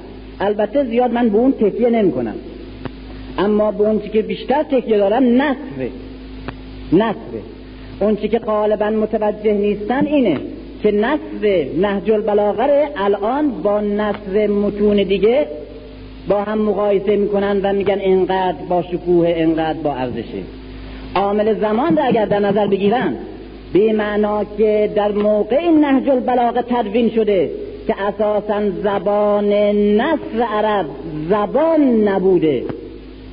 فقط شعر عربه که به شکل بسیار محدودی برجستگی داره. ولی نصر عرب در قرن اول هرگز نصری که بشه بهش متن گفت نیست. بعضی از نامه هایی که در قرن اول مونده در قرن اول نشان میده که نامه ها عبارت است از چند کلمه بسیار خشک بدون جمله سازی درست. در صورتی که نهج البلاغه نشان دهنده نصری است که در دوره کمال ادبیات یک زبان. و در عالی ترین مرحله تلطیف زبان نویسندگی و همچنین ادبیات ممکنه پیدا بشه. در دوره ای که اساسا هنوز یک کتاب وجود نداره و شاید علی غیر از قرآن یک کتاب نخونده و حتی اطرافیانش و ملتش و محیطش چنین کسی در اون سطح در یک جامعه کاملا بدوی. نصری در این حد ظریف عمیق خوشاهنگ و ثروتمند از لحاظ تعبیر یک اعجاز و نشان دهنده لطیفترین حالت ادبی و هنری و کلامی در یک انسان بسیار پیشرفته. است از نظر ادبیات. و همچنین هستم. خود سخنوری و سخنگویی. غالبا کسانی که غالبا اینجوری معروفه. کسانی که خوب چیز می خوب نمی‌تونن حرف بزنن. کسانی که خوب حرف می‌زنن نویسنده خوبی نیستن. بسیار کمند که هر دو استعداد در اوج داشته باشند. و علی که در نهج البلاغه هم سخنش هست و هم قلمش هر دو در عالی ترین سطحی است که در زمان او ممکن نبوده. از نظر سطح شناسی میگن. هشتم نهم. در اوائل نهج البلاغه اگر نگاه کنید شما به متونی برمیخورین مقال مانند که گویی از یک مغز فیلسوف دقیق اندیشه عقلی تراوش کرده. گویی آتنه که سخن میگه. یا اسکندریه قرن سوم و چهارمه که داره سخن میگه. هرگز قابل پیش بینی نیست اگر کسی از روی تب شناسی بخواد قیاس کنه. که کسی که اندیشه فلسفی در این حد از عمق و با جهان بینی در این وسعت و با این استدلال منطقی و عقلی در این حد مستحکم. کسی که چنین بینش عقلی داره یک کارگره و یا یک سخنران و خطیب اجتماعی و یا یک شمشیرزن و فرمانده جنگ و یک افسر بسیار رسید صحنه های شمشیر و خونه.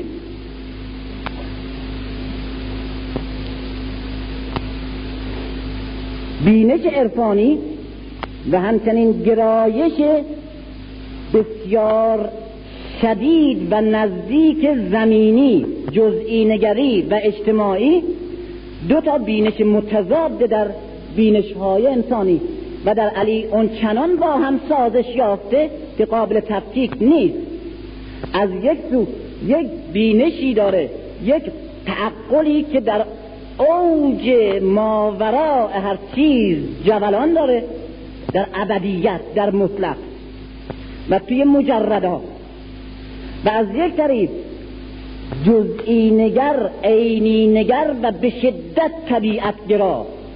که آدم باور نمی‌کنه که کسی که اون تعبیرات راجب ذات متعال و راجب خدا راجب مرگ داره و اون بینش به همون کسی است که به اون ظرافت و زیبایی یک منظره طبیعی رو توصیف می‌کنه مثل یک نقاش یک تابوس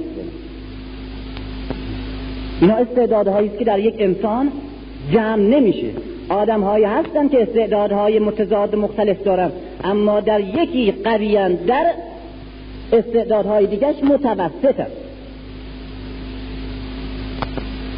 مظهر یک احساس از سرشار از عشق محبت. به قدری گاه احساس رقیق قلب لطیفه که گویی عاطفه یک عارف یا یک شاعر نشان میده که دیگه هیچ چیز نیست غیر از این. از یک سو چنان سلابت و قاطعیت و خشونتی در راه حق نشان میده که قابل تصور نیست که چنین شمشیری که از صحنه میاد و وارد خانه میشه و به همسرش میگه شمشیره بشوی. چنین کسی همون کسی که دارای عواطفی با اون حد سریع احساساتی به اون حد رقیق خوارج اینها دوازده هزار نفر مقدس بسیار با تقوا و عابد و ظاهری بودن در اسلام که مشخص بودن و معروف تو مسلمین. دوازده هزار نفر. ابن عباس نشون میده اینا که چه کسانی بودن.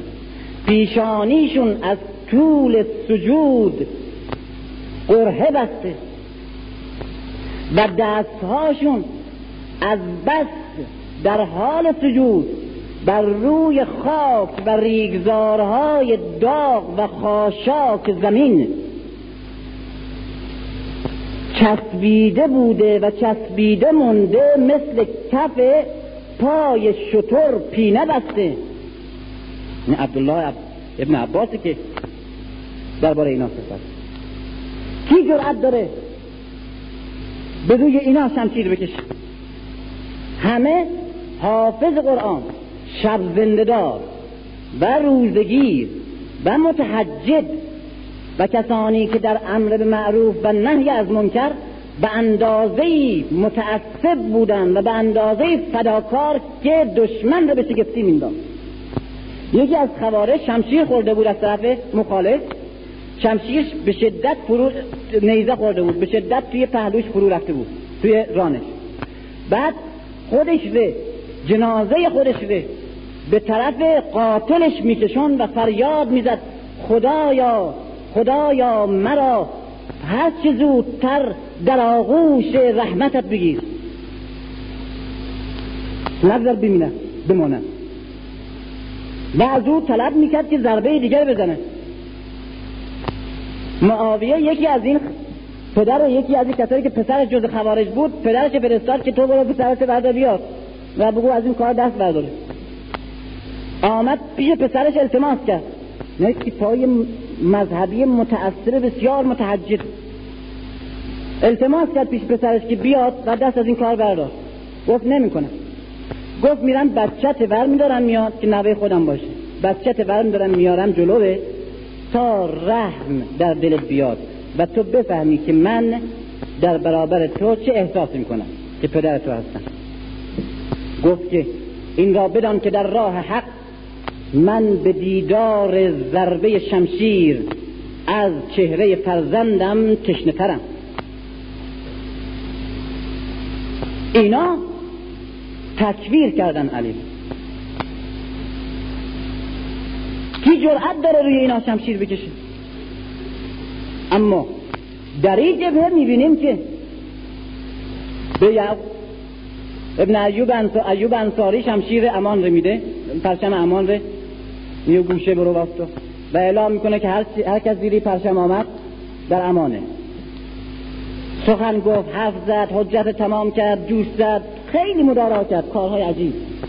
برای قبول نکردن. بالاخره هشت هزار نفرشون آمدن چهار هزار نفر مون دیگه وقتی که نوبت شمشیر شد و دید که اینا عامل خیانت و نابود کردن مردم به وسیله تقدس منحرفانه مذهبیشون هستند و بیشعوری اینجا دیگه باید مثل یک زخم مثل یک جراحت باید برشون داشت. شمشیر در میان اینا میده و تقریبا همشون رو نابود می‌کنه. و بعد خودش میگه این فتنه ای بود که هیچ کس جز من جرأت نابود کردنش رو نداشت.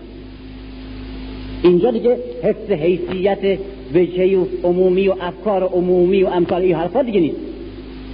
اینجا دیگه نیست. اما از یک طرف دیگه از یک طرف دیگه یک حالت کاملا ضد این که چگونه یک روحی یک وجودی یک فرد آدمی تا این حد که این همه استعدادها رو در خودش جا داده. اصلا دیگه از همه جهان بزرگتره. همین خوارج اینا بسیار بیشرفی می‌کردن. بسیار بیشرفی. به جایی رسید کارشون که بعد از اینکه جدا شدن اون داستان حکمیت درست کردن اون همه بیشرمی و به زور تحمیل کردن حکمیت بر خود حضرت علی. ابن عباس مالک اشتر داشت فتح می‌کرد. بنی امیه داشت شکست میخوردن. معاویه رفته بود. امرآت قرآن رو پرچم کرد. برای اولین بار در تاریخ اسلام بنیانگذار قرآن بر سر نیزه کردن علیه قرآن. ابن عباس.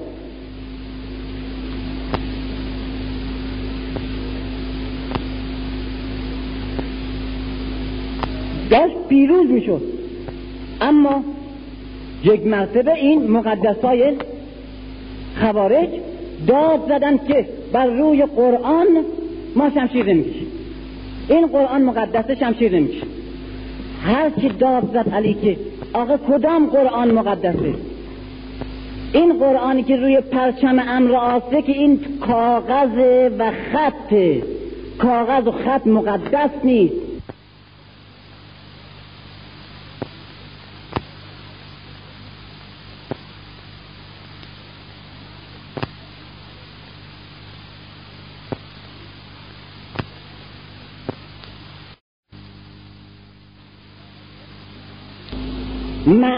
مقدسه.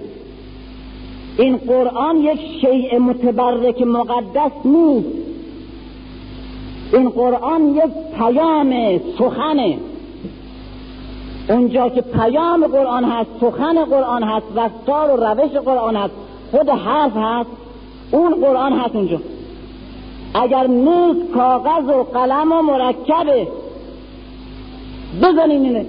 فریبه دروغه که جرأت داره رو قرآن شمشیر بزنه.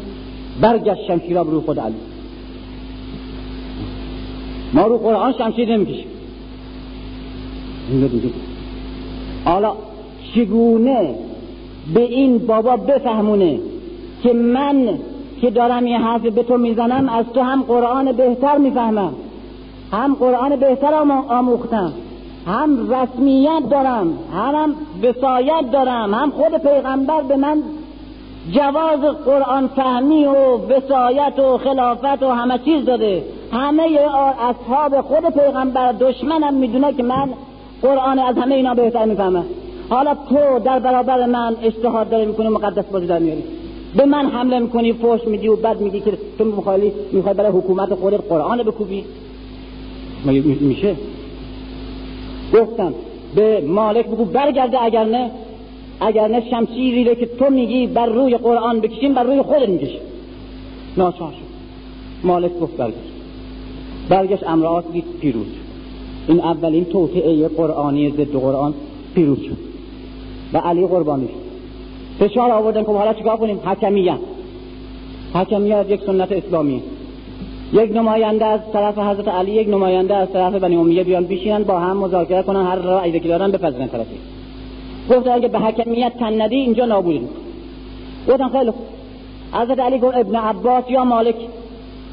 یا مالک اشتر که یک افسر رسیده زیر بار نمیره یا ابن عباس که به هر حال از این خانواده است این ممکن نیست که ببازه. یا خرید فروش بشه. گفتن نه. اون افسر خودته اونم قوم خیشت نخه. کی پس؟ یک کیپی مثل خودشون. آدم معنون محترم همچی ریستفید سابقه غیر مقدس و بیشعور ابو موسی. ابو موسی جز این نمیپذیریم ممکن نیست. اون خب حالا که اینجوری خود هر کسی به خودتون نیست از اون طرف روباه دنیا. امر آس امر آسی که خودش از کسیفترین مشرکین بوده در مکه. بعد حالا وزیر معاویه شده. به وسیله قرآن داره علی رو میکوبه. این هوش در برابرش که ابو موسی. ابو موسی که برای جنگ حاکم. اصلا معمور حضرت علی بود. برای جنگ فرستاد. حضرت امیر که سپاه بفرست بکمک گفت نمیفرستم. امام حسن ره حضرت علی فرستاد با داستانهای عجیب. امام حسن فرستاد با امار که برو بگو که چرا کمک نمیفرستی؟ تو حاکمی عامل ما هستی. چرا کمک نمیفرستی در جنگ؟ یکی از پیغمبر بعد از پیغمبر این اختلافات و اینها که پیش آمد به من پیغمبر فرمود که اختلافات وقتی پیش آمد شما خودتان را نجات بدهید. و دامن به تفرقه دامن نزنید و جانب سلامت به و جانب تقوار حفظ کنید من نفهمیدم که بین تو و معاویه اختلاف افتاد حق با کدومه؟ متوجه نشده. اینه که نمی‌تونم تصمیم بگیرم. بیطرف مونده. بعد اما میگه مردی که به تو فقط جواسی به گوش تو خودت گفت این چجور وصیتیه و چجور سفارشی که فقط پیغمبر هم ابو موسی فقط گفته هیچ کسی که نفهمیده. بسانی تو چه حق دارید آگاهی رو ببینین شیعه علوی رو ببینین میگه که تو حق نداری که بیطرف بمانی. بیطرف یعنی چه؟ تو مجبور بودی تحقیق کنی. چون مسلمانی ناچار هستی که در برابر حق در برابر باطل بیستی و جانب حق رو نگهداری و از اشتفاع کنی. بیطرف حق نداری باید تحقیق می‌کرد. اگر حق با من بود باید با معاویه می جنگیدی و از من دفاع می‌کردی. و اگر حق با معاویه بود باید از دفاع می‌کردی و با من می جنگیدی اما بیطرف تو محکومی. بیطرف یعنی چه؟ در برابر حق و باطل چرا بیطرف؟ اگر نمی‌فهمی باید تحقیق کنی. باید تشخیص بدی. این با این تنبلی ها و زرنگی های مقدس معابانه از زیر بار مسئولیت نمی‌تونی فرار کنی.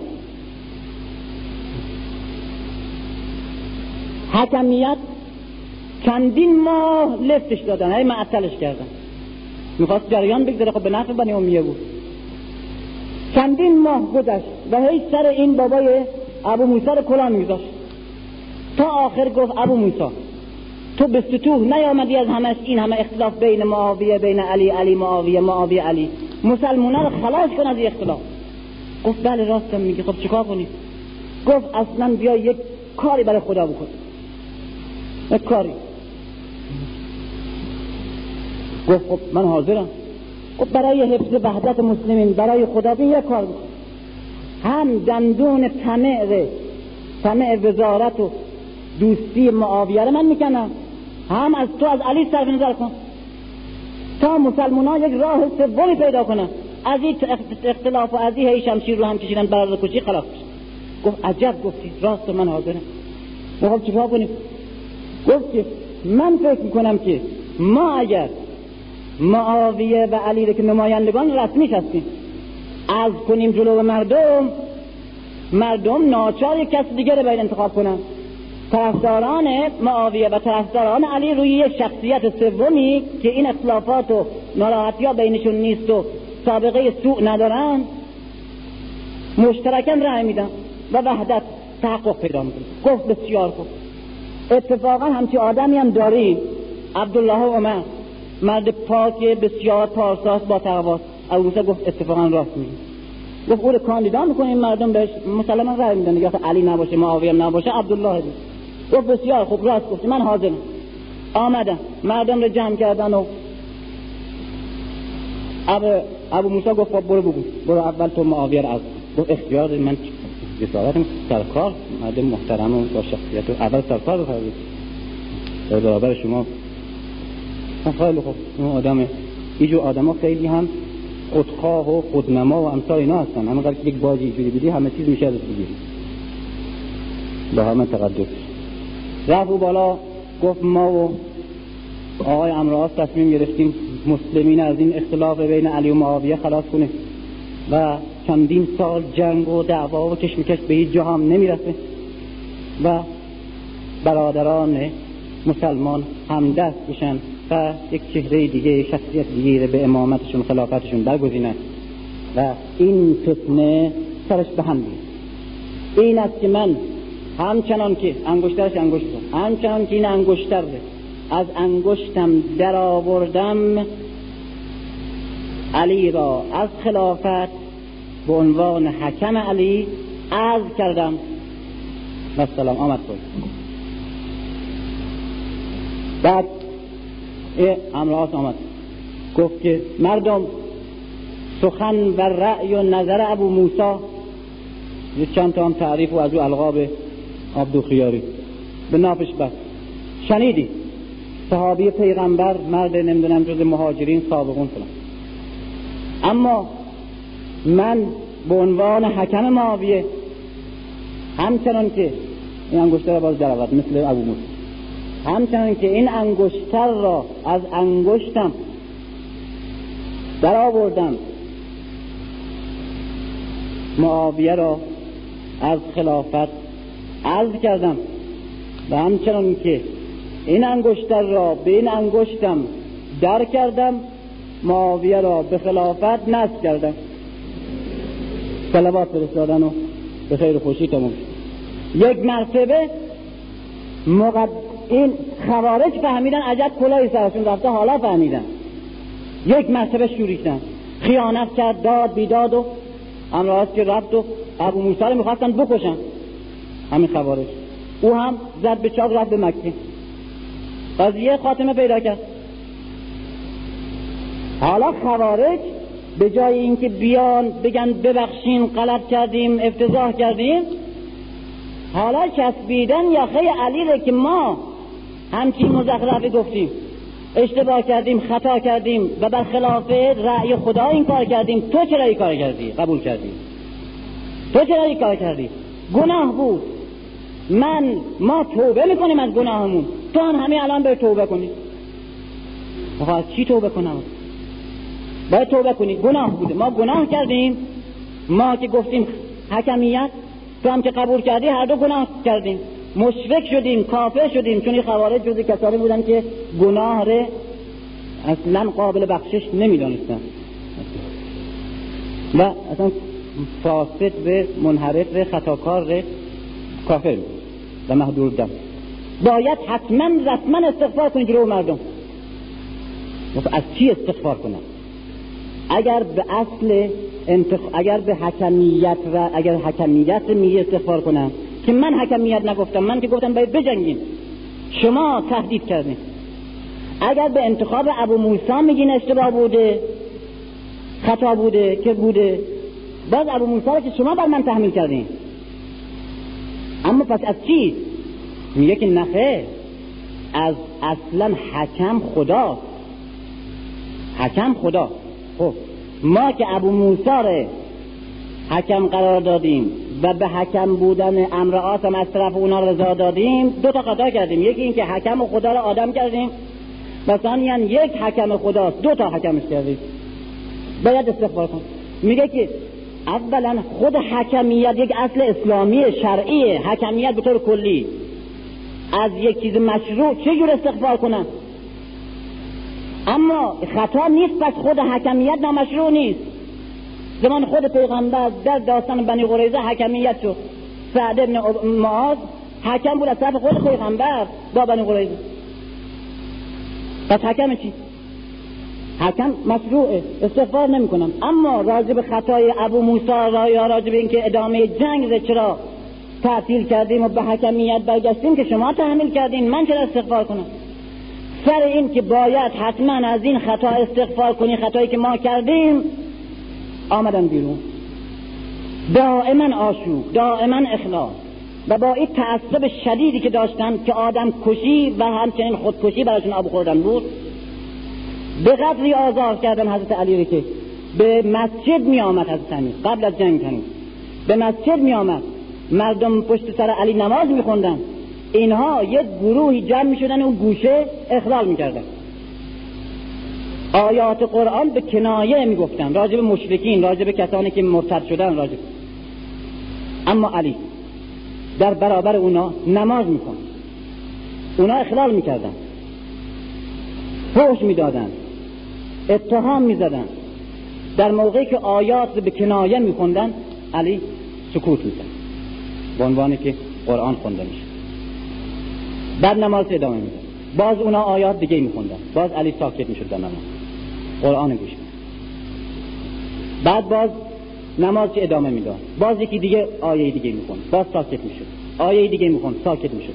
در تمام مدت عکس عملی که در برابر اخلال اینا و رسوایی و دشنام و تهمت و توهین به این شکل در خود کوفه در خود مسجد در خود این عکس عمل علی بود. و از این عزیزتر که یک کدوم اینها رو تهدید نکرد. یک کدوم اینا رو توقیف نکرد. یک کدوم اینا رو کتک نزد. یک کدوم اینا رو حتی حقوقشون رو یک روز از بیت المال به تأخیر ننداخت. همه این خوارج حقوق می‌گرفتن از بیت المال مثل سابق در حالی که به این شدت علی را نه تنها کافر اعلام می‌کردن در خود پایتخت علی بلکه کسانی که به تکبیر علی رأی نمی‌دادن اونا هم کافر می‌گفتن. اما علی حقوق همه رو می‌داد و به این شکل در برابرشون رفتار می‌کرد تا به جای رسید که دیگه دید اینها لشکرکشی کردن و جنگ نهروان را انداختن. در اونجا یک مرتبه چهره دیگه علی ظاهر میشه. یک علی دیگه ای باز اونجا هست در صحنه. در اونجاست که از چهار هزار نفر به شمشیر نه نفر طبق روایت دیگه میمونن بقیه همه درو یکی از همین قیافه ها شب از جلو خیمه رد میشه.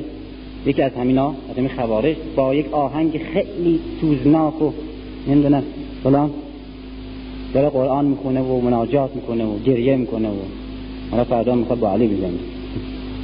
بعد یکی از اصحاب علی احساساتیه ساتیه تحت تاثیر قرار می‌گیره. میگه این چقدر با حال و چقدر کراماتی داره حالاتی داره. میگه فردا حالاتش بهت میگن فردا همینجور که رد میشه توی لجن یک جویی نیزش فرو می‌کنه جنازش در میاره با نیزه میگه این همون کسی که او حالات دیشب داشت. و فردایش از اکنون بسیار بدتر یک علی دیگه گفته یک جور دیگه. مظهر عبادت خلوت تنهایی در اوجی که در اوجی که سلسله های و سلسله های ریاضت کش و تصوف و همچنین اقتابی که تمام زندگیشون به در ریاضت و در عبادت خلاصه کردند قهرمانشون مظهرشون سمبلشون علی. یک بعد دیگر.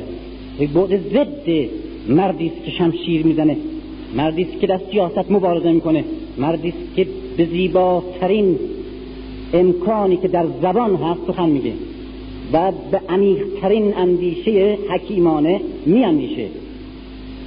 ریاضت تنهایی عبادت. شما شنیدین حالات او در گوشه هایی که با خداوند خلوت کرده. و معراج های روحانی و روحی که داشته. و هر کس به اندازه شعور و احساس خودش می‌تونه حد بزنه که چی داشته. و در همه کنار این همه مسائل کسی که شب و روزش در جنگ در جهاد در مبارزه است در کشمکشه در اندیشیدن در نوشتن در صحنه است در مسئولیت روزمره اجتماعی یک پدر و یک همسر.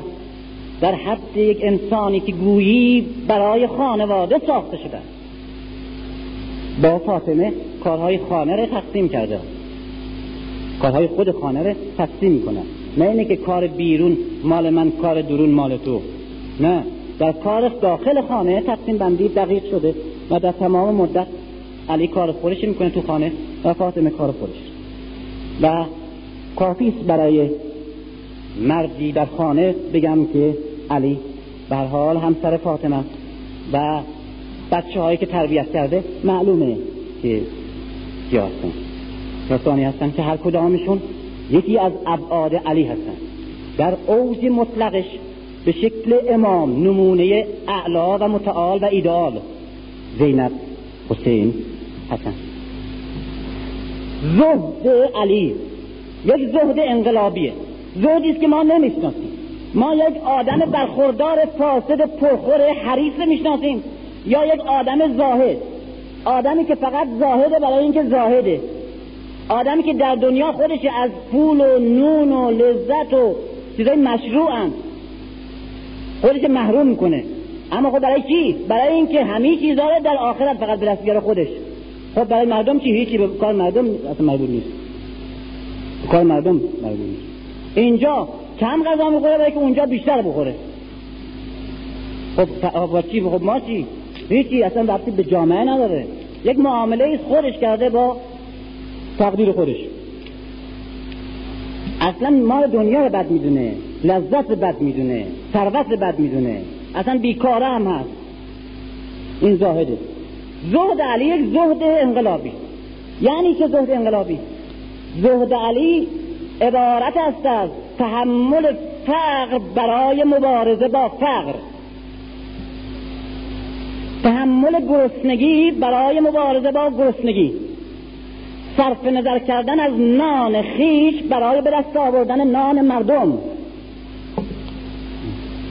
و همچنین از نظر زندگی فردی هرچه بیشتر سبکبار بودن بینیاز بودن و به نانی و نمکی سیر شدن و خود و خانواده را سیر کردن تا بتواند تا بتواند در مبارزه برای سیر کردن مردم گرسنه زمان خودش هیچ گونه سنگینی بار زندگی فردی نداشته باشه این روشن فکرانی که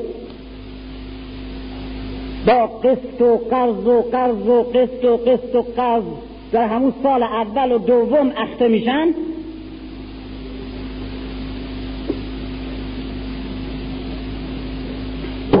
این جهد برای مبارزه با اینه. برای سبکبار موندن و برای اینکه در راه در راه تأمین اقتصاد مردم عدالت مردم نان مردم و برخورداری مردم هیچ چیز آدم نداشته باشه که از دست بده و دلهوره او داشته باشه و برای حفظ او محافظ کاری کنه. اینه زهد زهد قناعت. بیمه کننده انسان بودن انسان و بیمه کننده انسان مسئول و مجاهد در راه مسئولیت و جهادش. برای چیه که؟ برای چیه که عبدالرحمن ابن اوفها و حتی زبیرها نتونستن با علی بیاد زبیر کیه پسر عمه علیه زبیر کسی است که اون همه پیغمبر دوستش داشت. کسی است که پسر صفیه دختر عبدالمطلب زبیر. و کسی است که موقعی که خلافت در سقیفه به دست ابوبکر افتاد و علی محروم ماند او آمد متحسن شد در خانه علی. به دفاع از علی. چرا؟ زبیر کم کم کارش و زبیر کسی است که با عثمان می جنگه به نافع علی. و کسی است که در شورای عمر که می‌خوان عثمان اون بانده عبدالرحمن می‌خواد رو کار بیاره تمایل نسبت به علی داره. چرا نمی‌تونه تا آخر با علی بمونه؟ برای اینکه هزار تا برده خرید آقا که برده برای ارباب کار می‌کنه. غروب به غروب هر کدام یک مقدار دینار درهم میدن به ارباب میدن. با علی موندن نمیشه اینا رو نگه داشت. عبدالرحمن ابن او برای اولین بار در عقیق کاخ داره. در عقیق نقطه خوش آب هوا و ییلاقی مدینه. مدی... عقیق کجاست؟ کسی که پیغمبر یک بار رفته بود به عقیق بیرون شهره مدینه کارا جز شهره. نقطه آب خوش آب هوا رفته بود بیرون مهمونی باغ یکی از اصحاب. از اینجا که برگشت به آیشه همسرش گفت که چقدر دوست داشتم که در عقیق ما یک اتاق می داشتیم. خیلی آب و هوای خوبیه و خیلی سرده و خیلی خرمه بازه. اون مدینه هوای بود گرمی و گرفتگی در بخبوهه جمعیت. اون خانه هایی که الان معلوم که چقدر پیغمبر زندگی می‌کنه و هم سر نهایتش مسجده. که صد صد بیست نفر اونجا اصحاب صفحه اونجا میخوابن. بعد آیشه میگه خب یک زمین اونجا بگیریم بسازیم. اونجا فقط زمین مهم بوده ساختن دیگه مثل حالا فرض نداشته فقط با گل می‌سازن اینجوری که پیغمبر میگه. دیگه زمین ها رو مردم گرفتن دیگه زمینی بازی نیست که ما بریم بگیریم یک اتاق در خودمون درست کنیم. خب پولم که نیست که بخریم. این زندگی محمد و عبدالرحمن در همین عقیق در همین عقیق کاخ می‌سازه. و برای همین هم هست که توی شورا رئیس مجلس میشه و هزار حقه می‌زنه که عثمان رو کار بیاد اگر علی بیاد که کاخ رو سرش خراب می‌کنه. نمیشه. همه می‌دونستن که علی چکار است فقط ما کشفش نکردیم. خود اونا بهتر از ما می‌شناسن چکار است نمیشه باش کار هم عقیل دیگه ما رفتیم دنبال کی؟ عقیل برادر بزرگتر خود همین علی. برادر بزرگتر عقیل علی. علی به عقیل احترام می‌ذاره. اصلا دلش بس... میسوزه نسبت بهش. و از برادر بزرگترش حرمتی برش قائله. از اینکه معیل فقیر و نابیناست نسبت بهش خیلی ترحم میبازه. حالا به حکومت رسیده داداشش. و آمده دیگه حالا وضع ما خب چجوری میشه اینا ما زن بچه و عیال و اینا. نه آتش ریگ محتبه می‌ذاره پوست دست داد می‌کشه که چیه؟ میگه چیه چیه؟ تو این کار کردی؟ سوخت دست من. خب من شوخی کردم. تو چرا داد می‌زنی؟ من شوخی کردم یک تیکه انبار داغ کردم شوخی کردم. تو از یک در گرمای انبوری که من به شوخی برادر با دست اشاره کردم اینقدر جیغ درآمد اون وقت از این آتشی که تو الان داری داغ می‌کنی که من بسوزانی و چگونه از آتشی که فردا با غضب خداوند نشوخی برادر داغ خواهد شد برافروخته خواهد شد. چگونه از اون به فریاد نمیای اون فریاد آمد آمد بیرون. ولی طاقت دیگه نمیاره زهد و عدل خشن علی در راه حقیقت. تحملش برای آدم های عقیل حتی که در خانه ابو طالب بزرگ شده دشواره. در همه موقعی که درگیری با علی هست میره پیش معاویه و اوست که با استقبال ازش پذیرایی می‌کنه و هر چی می‌خواد میده. چقدر صدمه به علی می‌خوره که در اون دوره اشرافیت و قبائلی کسی میگه برادرش نمی‌تونه نگه داره. و از خشونتش به دشمن پناه آورده. این چجور می‌تونه رجال و اصحاب و آدمایی که سرشون به کلاشون میارزه نگه داره؟ این یک مرتبه در عدالت به این شدت با این خشونت. علی مظهر یک گروه خاص یک جبهه خاص و یک طبقه خاص از نظر اجتماعی چنان که از نظر بینش و برداشت اعتقادی یک جهت خاص و یک گرایش و یک نوع بینش و فهم خاص اسلام او رو نشون میده. تصاوی در مصرف اینا یک چیزای جزئی است. وقتی حکم ازش استنباط میشه معلوم میشه که میسم تمار از اینجا من متوجه. میسم تمار رفیق عزیز علی.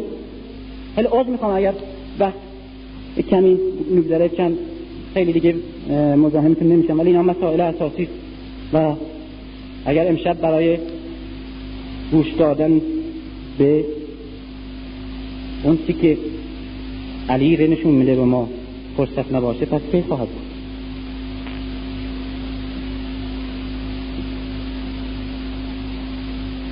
میسم تمار رفیق یار صحابی عزیز علی. این یک طبق خورما داره کنار خیابون کنار کوچه گذاشته داره میفروشه. تقسیم بندی کرده. یک عده خوب و یک عده بد تیر دوزار تیر یک علی با خشم اینها رو به هم میریزه. و میگه چرا مردم خدا را در قضاشون خوب و بد می‌کنی؟ و تقسیم می‌کنی. همه رو با هم مخلوط کن و با یک قیمت میانگین همه رو با هم بفروش.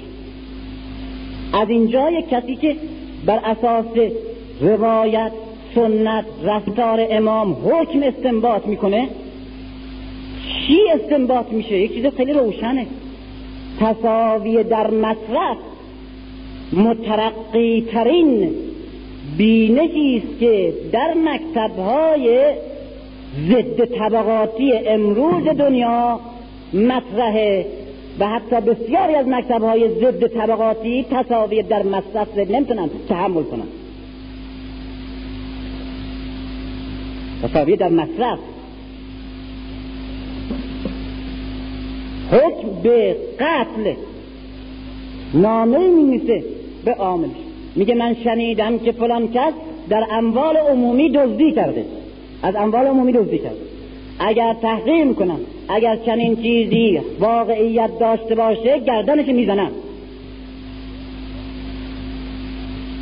اگر چی حقیقت داشته باشه خیانت اقتصادی به مردم در اموال اجتماعی حکم قتل داره. از نظر بینش یک چیز فقهیه یک چیز اقتصادی حقوقی اجتماعی. تصاوی مطلق در مصرف و نیز تصاوی مطلق در حقوق. افراد از بیت المال یعنی صندوق دولت حقوق داشتند در زمان عمر برای اولین بار افراد طبقه بندی شدن بر اساس اشل حقوقی. و عمر بنیانگذار تقسیم بندی طبقاتی کارمندان دولته و افرادی که از بیت المال حقوق می‌گرفتن. اینا رو تقسیم بندی کرد. اشل های مختلف. علی همونجا فریاد زد که هر وقت زمام خلافت به دستم افتاد. همه این تقسیم بندی ها که بر خلاف عدالت به هم میریزم. و هر مالی که کسی خورده باشه از حقوقش می‌کشم. ولو بعد از سالها باشه. تصاوی مطلق در حقوق به این معنا تصاوی دقیق. نه هر کس مساوی با سهمش با حقش. نه. نه. عثمان ابن حنین برای اولین بار حالا زمان علیه. آمده حقوق اول ماه در رژیم جدید بگیره. غلام آزاد شده زنش میره حقوقش می‌گیره سه درهم. عثمان میره. عثمان استندار حضرت علی در یمن و از افسران بسیار وفادار و شخصیت های بسیار برجسته اصحاب میره می‌بینه سه درهم بهش دارن سه درهم میره که هم سه درهم میره که همیشه اینا اصلا به این باکسی ها می‌دادن. ماشین به پاهاشون ولی این مرد می‌فهمه اوضاع عوض شده. صداش در نمیاد. می‌ذاره تو جیبش برمیگرده بیلمه سر پوستش عثمان زبیر و تلهه میدن باز خبری نشد. این آمده حکومت به دستش افتاده. این همه ما خودمون جز کاندیداها بودیم صرف نظر کردیم از کاندیدا خلافت به خاطر علی. ما خودمون در مبارزه با عثمان این همه تلاش کردیم و او را از دو برداشتیم. حالا به دست ما به کوشش ما و امثال ما رو کار آمده. اصلا ما نشستیم اصلا هیچ خبر ابلاغ چیزی نمیاد.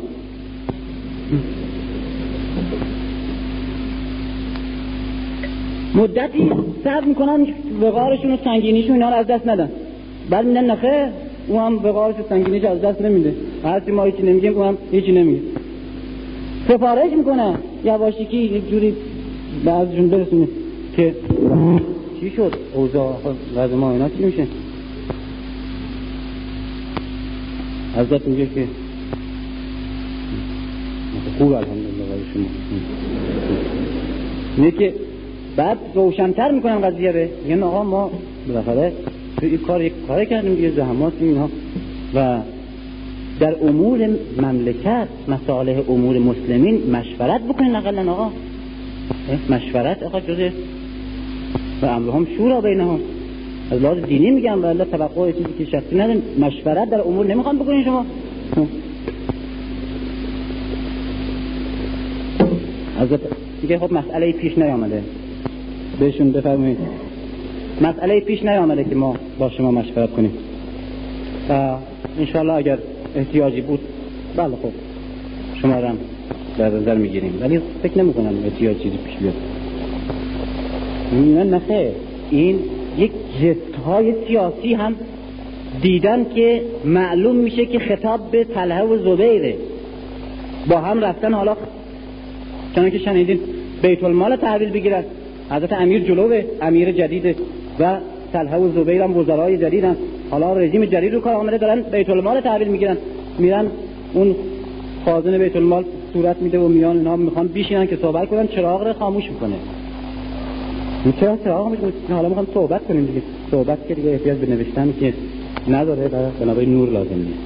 و چراغ بیت المال این نه اینه که اینقدر بخواد حضرت امیر از اون باز نکته سنجی های خیلی دیگه مقدس معابی. به اینا می‌خواد بگه که آقا ول معطلی معنی خیلی عمیق‌تری از مسئله داشت. ول معطلی بریم اینجا تا اینجا تا اینجا یک قطر موم بیت المال بیهوده نباید بسوزه. او هزار تا مملوک باید تو کار می‌کنن. تو این رژیم خبری نیست در این حال خیلی البته لطف کردی به ما و دیگه او اعتصاب به سقیفه شرکت کردی در شورا به ما می‌خواست رای بدی فلان اینا. قوم خیش هم هستیم اینا هم تل هم هستی زبیر هم هستی ولی اینجا خبری نیست. اینا میان. میان که خب ما پس اجازه بدین به سفر حج بریم. حضرت علی هم می‌فهمه که سفر حج اینا می‌خوان برن. اونجا آیشه رو بردارن از کینه هایی که او داره نسبت به خانواده پیغمبر استفاده کنن و معلومه باید تغیان دارن میرن ولی به هر حال الان تغیانی نکردن. دوتا انسانن ولو مخالف با علی. و حق دارن از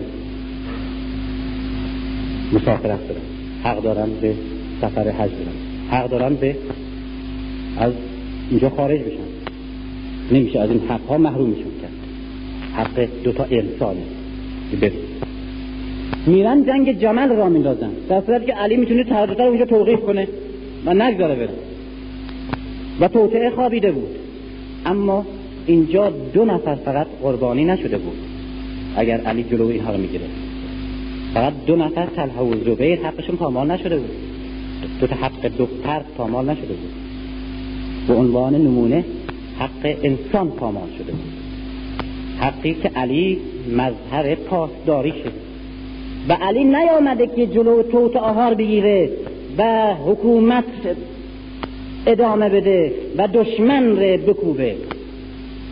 اگر با این ملاک حکومت علی رو بسنجیم همه اینا قابل انتقاده. اما با ملاک نمون سازی یعنی امامت اگر بسنجیم جز این اگر علی انجام می‌داد به عنوان یک حاکم لایق سیاستمدار مقتدر و موفق در تاریخ تلقی می‌شد اما به عنوان یک امام هرگز. زیرا امام حق داره شکست بخوره اما حق نداره که دامنش لکهدار باشه.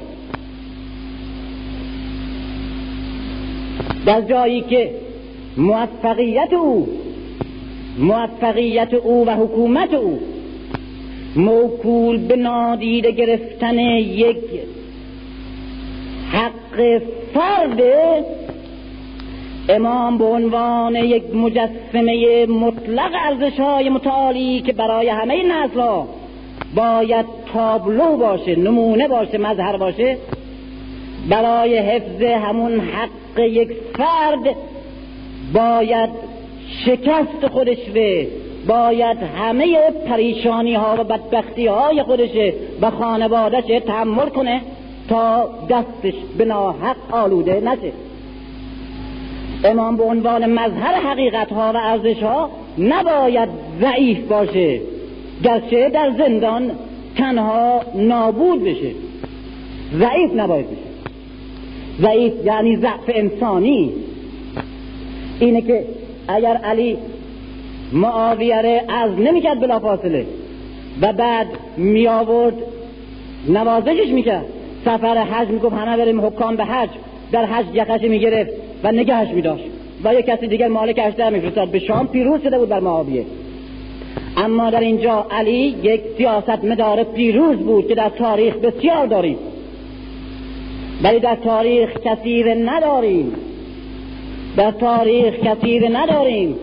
که در شورای عمر برای انتخاب به خلیفه پیغمبر و وارث امپراتوری اسلام بعد از عمر یک استانش ایرونه.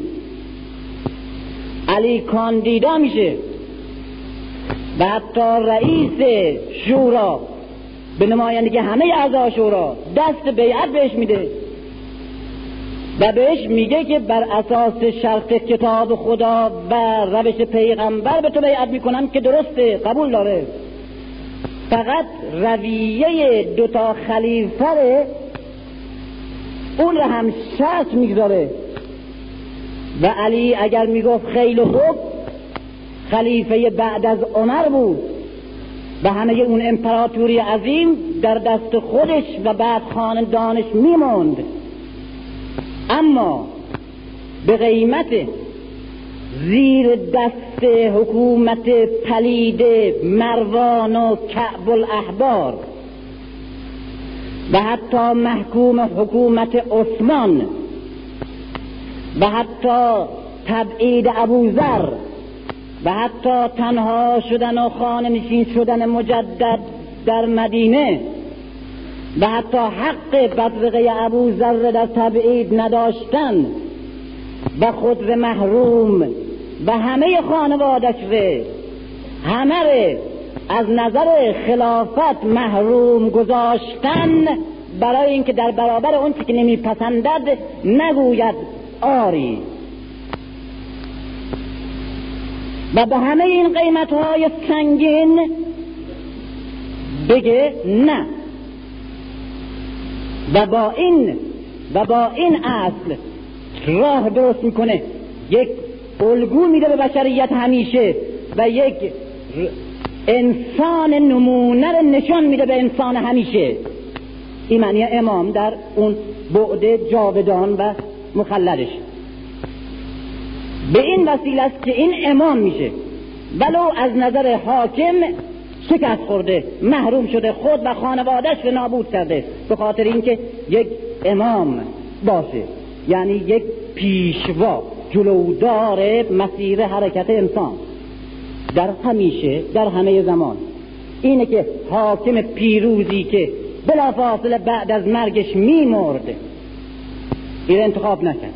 امامی که بلافاصله بعد از نگفتن شکست خورد و خانه نشین شد اما پس از مرگش نیز به حیاتش ادامه داد. و هر روز می‌بینیم زنده تر و امروز بیش از همیشه زنده.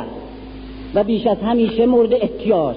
و بیش از همه بر قلب هایی که به انسانیت و به آزادی به عدالت به پاکی و به انسان بزرگ و عظیم و روح زیبا حرمت و ستایش و نیاز احساس می‌کنه بهش محتاجه و به امامت. نفی مسلحت به خاطر حقیقت. نفی شخصیت و تکیه بر عقل. این یک مسئله عجیب است که تا حسین میگه جمله اصلی بزرگتر از این در زبان بشر.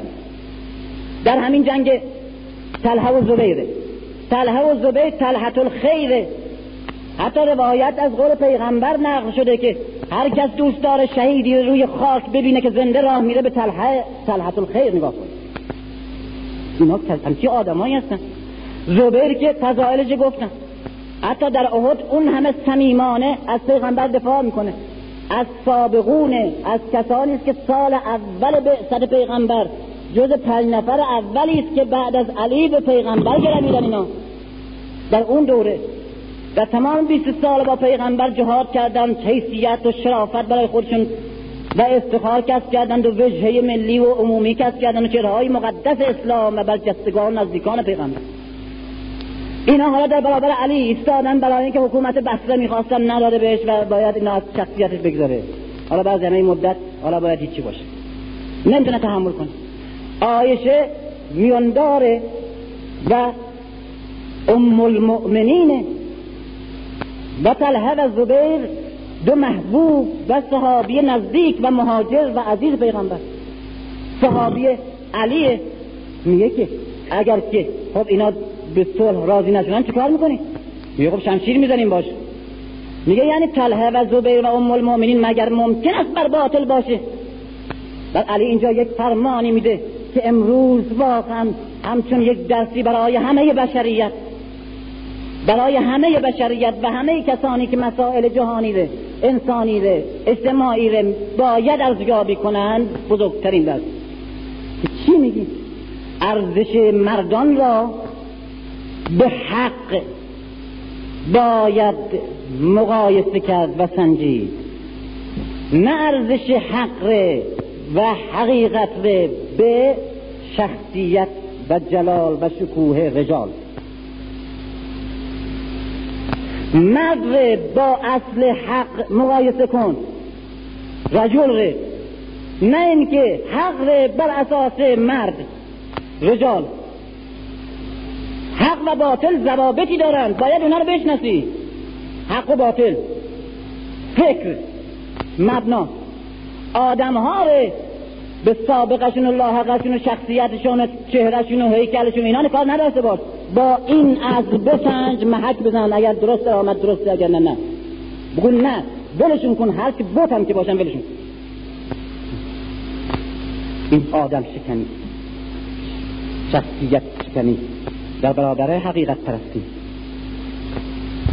انسان دوستی. انسان دوستی علی از تمام زوایای سخنش به شدتی مش... روشن و آشکاره که برای یک فردی که علی را از نظر دینی و از نظر اسلامی مقایسه نمی‌کنه فقط در ارزش های انسانی می‌خواد ارزیابی کنه قابل تصور و باور نیست. دماؤهم خون انسانهایی که انسانهایی که جزء مظهر ما نیستن اما انسانن و تحت نظام و رهبری جامعه اسلامی هستن. دماؤهم که دماؤنا. اموالهم که اموالنا. و دماؤهم که دماؤنا. همه انسان ها خونهاشون مثل خون ما مسلمان ها اموالشون مثل اموال ما مسلمان ها غیر از رابطه جنگ رابطه دشمنی است که در اونجا می‌بینیم علی. میدون داره جهادی. در رابطه انسانی مسئله مطرحه و در نفی تعصب اون که به نام تعصب های مذهبی مطرحه. و بعد انهم سنفان. آدم ها دو سنفن. اما اخون لکه فی دین یا برادر تو از نظر دینی هستن یا اونایی که از نظر دینی با تو مشترک نیستن. او نظیر لکه فی الخلق. از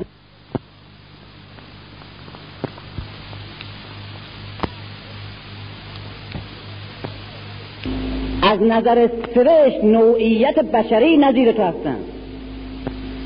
حتی به حاکمش میسه اقلیت هایی که تحت حکومت ما زندگی می‌کنند و در این رژیم رسمی دینی برخلاف اروپایی ها که میگن رژیم دینی رسمی رژیم ضد انسانیه. اینجا می‌بینیم از رژیم لایک اونا بسیار انسانی هست اونهایی که از نظر مذهبی با تو شریک نیستن اما تحت رهبری و قیادت تو زندگی می‌کنن. حفظ حقوق اونها رو بیشتر از کسانی که جز اکثریت هستن و طبقه حاکم هستن و دین رسمی دارن. مراعات کن. حتی مجال نده که اونا حقشون از تو مطالبه کنن. تو به سراغشون برو حقشون بده. یک یهودی زن یهودی در ترک تازی ها و تجاوزاتی که بنی امیه به مرزهای حکومت و قلم رو به حکومت علی می‌کردن یک زن یهودی که در ذمه حکومت علی بود در اونجا آسیب دیده بود یا کشته شده. علی به قدری خشمگین میشه و به قدری با عقده در مسجد فریاد می‌زنه سر یک زن یهودی که چون در ضمن مسئولیت حکومت اسلامی بوده باید ازش دفاع می‌شده دفاع نتونسته دفاع کنه. در برابر مخالف دشمن. محکم فریاد می‌زنه به خشم که اگر من یک انسانی از این ننگ بمیره سرزنشش نکنید اینه. اینه که الان تمام بنیانگذاران اعلامیه حقوق بشر قربانیان ظلم و جنایت انسانیت به قول جان پل به یهودیان گفت. و همه کسانی که دموکراسی لیبرالیسم اومانیسم انقلاب کبیر فرانسه اعلامیه حقوق بشر ملل متحد همسل اینا رو ساختن برای قرن ما. همه این اینا می‌بینیم که چگونه پاداش میدن و چگونه رفتار می‌کنن با همین مسلمین. و چگونه میلیون ها مسلمان ره در ذمه همین یهود به زور جنایت به زور خیانت و به زور بمب و به زور اسلحه نگه دارن مسئله بنابراین تعصب مذهبی شخصیت مثلا مربوط یک دین خاص یک فرقه خاصی است می‌بینید در سطح مطلق ترین و متعالی ترین ارزش های انسانی دارم ارزیابی می‌کنم مسئله رو. دستفانه دیگه وقت نیست. فقط می‌خواستم یک یک چیز دیگه بگم. علی می‌بینیم در همه ابعاد در همه ابعاد به صورت نمونه و مطلقه. کارگر کارگر یدی مثل یک مجسمه طبقه کارگری است که با دست کار می‌کنه. اگر مجسمه زاره و کارگر پرولتر بخوان امروز مجسمش بریزن مجسمه علی رو باید بریزن. کسی با دستش دستی که اون نصف زیباره می‌نویسه با همون دست سنگلاخ مدینه رو می‌کنه با آب از توش در میاره اسم فایرباخ؟ مثلا اسم ذهنیه؟ اسمش ایدئالیسم باشه. ایدئالیسم برکلی ایدئالیسم حتی خود هگل. ایدئالیسم شاتوبریان. یا اگزیستانسیالیسم باشه. اون که الان رایجه. به صورت یک درونگرایی ذهنی. و یا معنویت گرایی باشه. اون چنان که اکنون در غرب پدید آمده. اینها همه وجوه مختلف است در افکار متضاد. اما همشون در یک چیز مشترکن و اون ضد عملی بودن و بیگانگی با انجام رسالت عینی داشتن. و تکیه به اینها با اینکه اینها هر کدامشون در قطب ضد دیگری هستن تکیه کننده را به صورت یک روشنفکر ذهنیتگرا درونگرا تخیلی اوتوپیست و ایدئال پرست مجرد نگر و مجرد بین در میاره.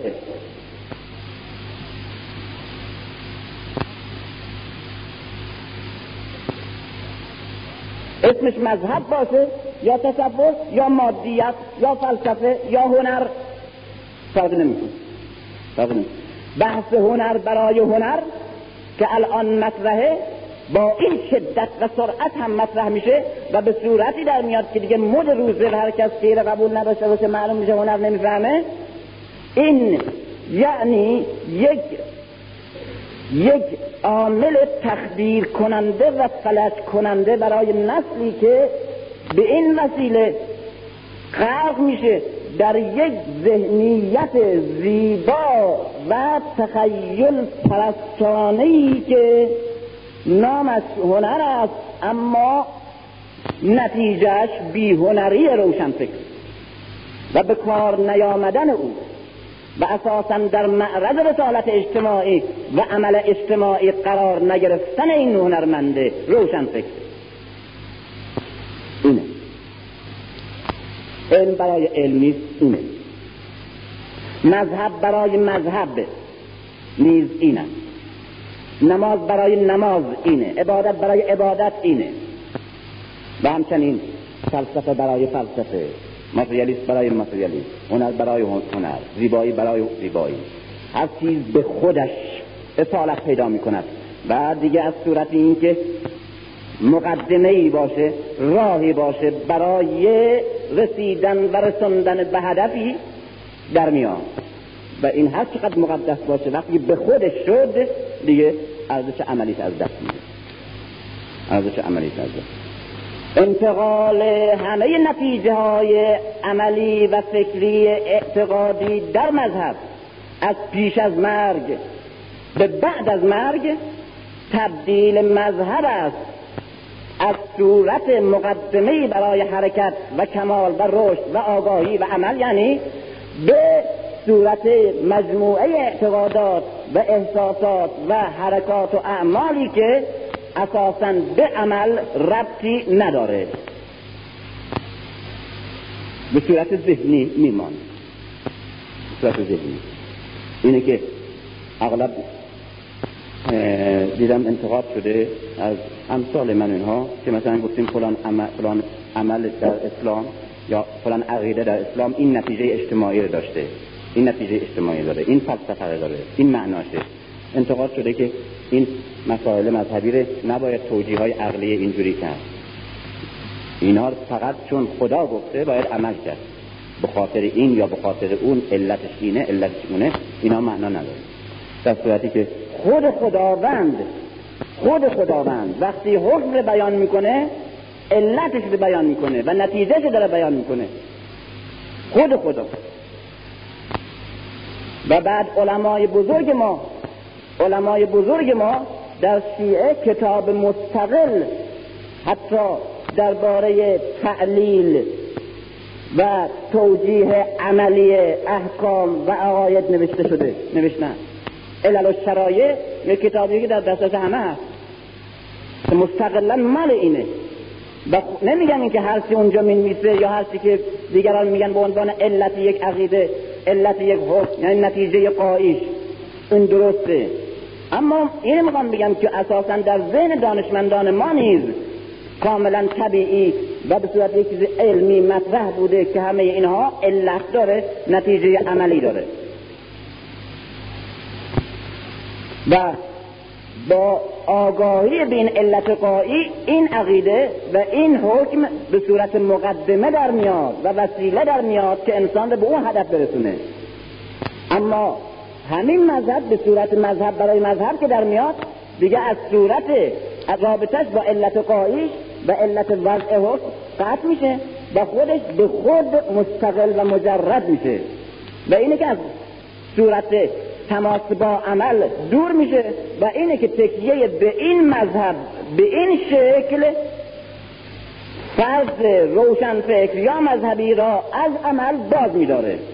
و هرچه بیشتر روی این مسئله تکیه میشه شانس عمل ره و انجام رسالت عملی ره متفکر از دست میده. این یکی. یکی خود مذهب یا این فکر مثبت سازنده. اساسا در مسیر عمله منجر میشه به عمل. شکل تکیهی که ما بهش می‌کنیم یک شکل غیر عملی ذهنی و مجرده. این است که می‌بینیم.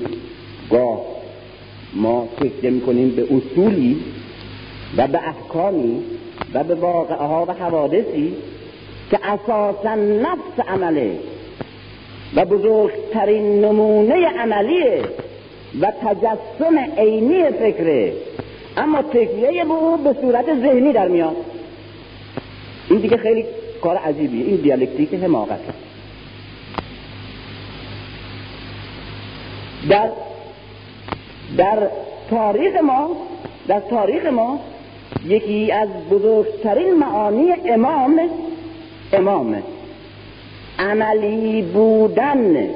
عینی نمودن تجسم بخشیدن عینی فکره علی که میگه من قرآن ناطقم. قرآن یک پدیده ذهنیه. قرآن یک پدیده ذهنیه. علی همین ذهنیت که تبدیل شده به عینیت. اسلام یک پلانه. روی کاغذ. طرح و نقشه یک ساختمانه. یک کالا. یک واقعیتی است که باید ساخته بشه. امام مستوره است و نمونه عینی که این ذهنیت به اون شکل یک انسان تجسم پیدا کرده. اساسا بنابراین نقش امام. نقش امام نقش عملی یک فکره اینه که وقتی من به قرآن من به عنوان یک سیه یا یک مسلمان به قرآن وقتی میاندیشم به احکام به سنت به احادیث به تاریخ به مسائل ذهنی یک ایدئولوژی یا یک مذهب میاندیشم. همه مسائل اعتقادی ذهنیه الان برای من. وقتی میگم علی وقتی میگم حسین یا وقتی میگم آشورا یعنی تجسم عملی و محسوس و عینی یک فکر. اینها عبارت است از فکر ذهن که فشردگی پیدا کرده گوشت و پوست و خون شده و اسمش امام.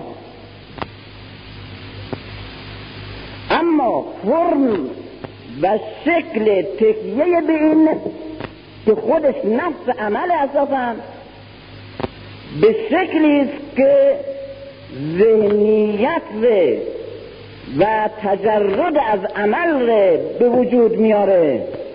و اساسا سلب مسئولیت عملی و نفی احساس وظیفه یعنی احساس عمل می‌کنه. اینه که تکیه به عمل عامل نفی عمل میشه. امام شناسی که به معنای رفتن از ذهنیت به عینیت تبدیل میشه خودش به یک نوع رابطه ذهنی و تخیلی و درونگرایانه. و بعد شناخت امام مثل شناخت جبرئیل میشه که در زندگی اجتماعی نقش نداره شناخت او. فقط ضرورت اعتقادیه که هر کس مسلمانه باید عقیده داشته باشه. بلا من که معتقدم با او که معتقد نیست در عمل هر دومون مساوی هستیم. اینه که در اینجا باید متوجه باشه روشن فکر که اگر می‌بینه تکیه به یک فکر یا یک مکتب یا مذهب از عمل دور می‌کنه باید در قضاوت اگر می‌خواد دقیق و منصف باشه تفکیک کنه که آیا این عامل نفی عمل مربوط به جنس فکره که فکر ذهنیه. و یک نوع ودائیسم و بوداییسم و میستیسیسم و نمی‌دونم صوفیسم و تصوف اینا یا اگزیستانسیالیسم ذهنی یا هگلیسم. یا نه. اصلا مکتب مکتب عمل فرم تکیه بهش. علت دور شدن از عمله کدام رو متهم می‌کنید و کدام رو دارین محکوم می‌کنید؟ اینا رو باید تفکیک کرد. مسئله دوم مسئله است که تکیه به فکر اساسا به صورت مثبت یا منفی به عمل ارتباط نداره. بنابراین نه مانع عمل میشه نه هم داعی عمل میشه. دو اینه که تکیه به مسائل علمی. علمی مثلا به عنوان یک شناخت علمیه. اونا شناختش یا عدم شناختش به عمل ارتباط نداره. پیغمبر از یک راه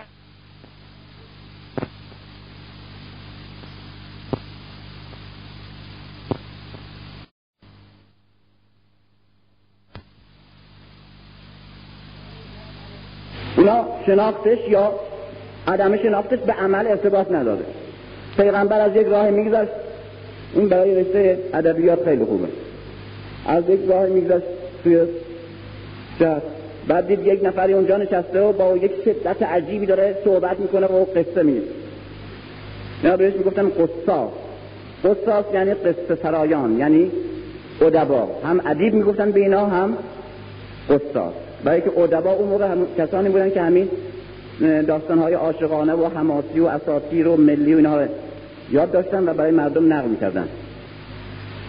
بعد پیغمبر پرسید که چیه چه خبره؟ چیه گفتن که این ادیبه. بعد سوال به نگاه کنید. خود پیغمبر حالا به پیغمبریش نه اما عرب که هست دیگه توی همین محیط که بزرگ شده دیگه لابد می‌دونه که دیگه؟ می‌پرسه که مل ادیب نمیگه من الادیب و مسلما عربیش هم ضعیف نبوده دیگه. می‌پرسه مل ادیب ادیب میگه چیه؟ دستایی به بپرس از لحاظ دستور زبان که ادیب چیه؟ میگه ادیب چیه؟ من میگه که مشغول این کاراست دیگه نخواهم. بعد یه علمی که نه دانستنش نفعی را میرساند و نه ندانستنش ضرری را. تکیه به این نه صدمه به عمل می‌زنه نه هم ارزشی برای عمل داره. او خودش یک چیزی در بندی مثل مثلا جدول پر کردن.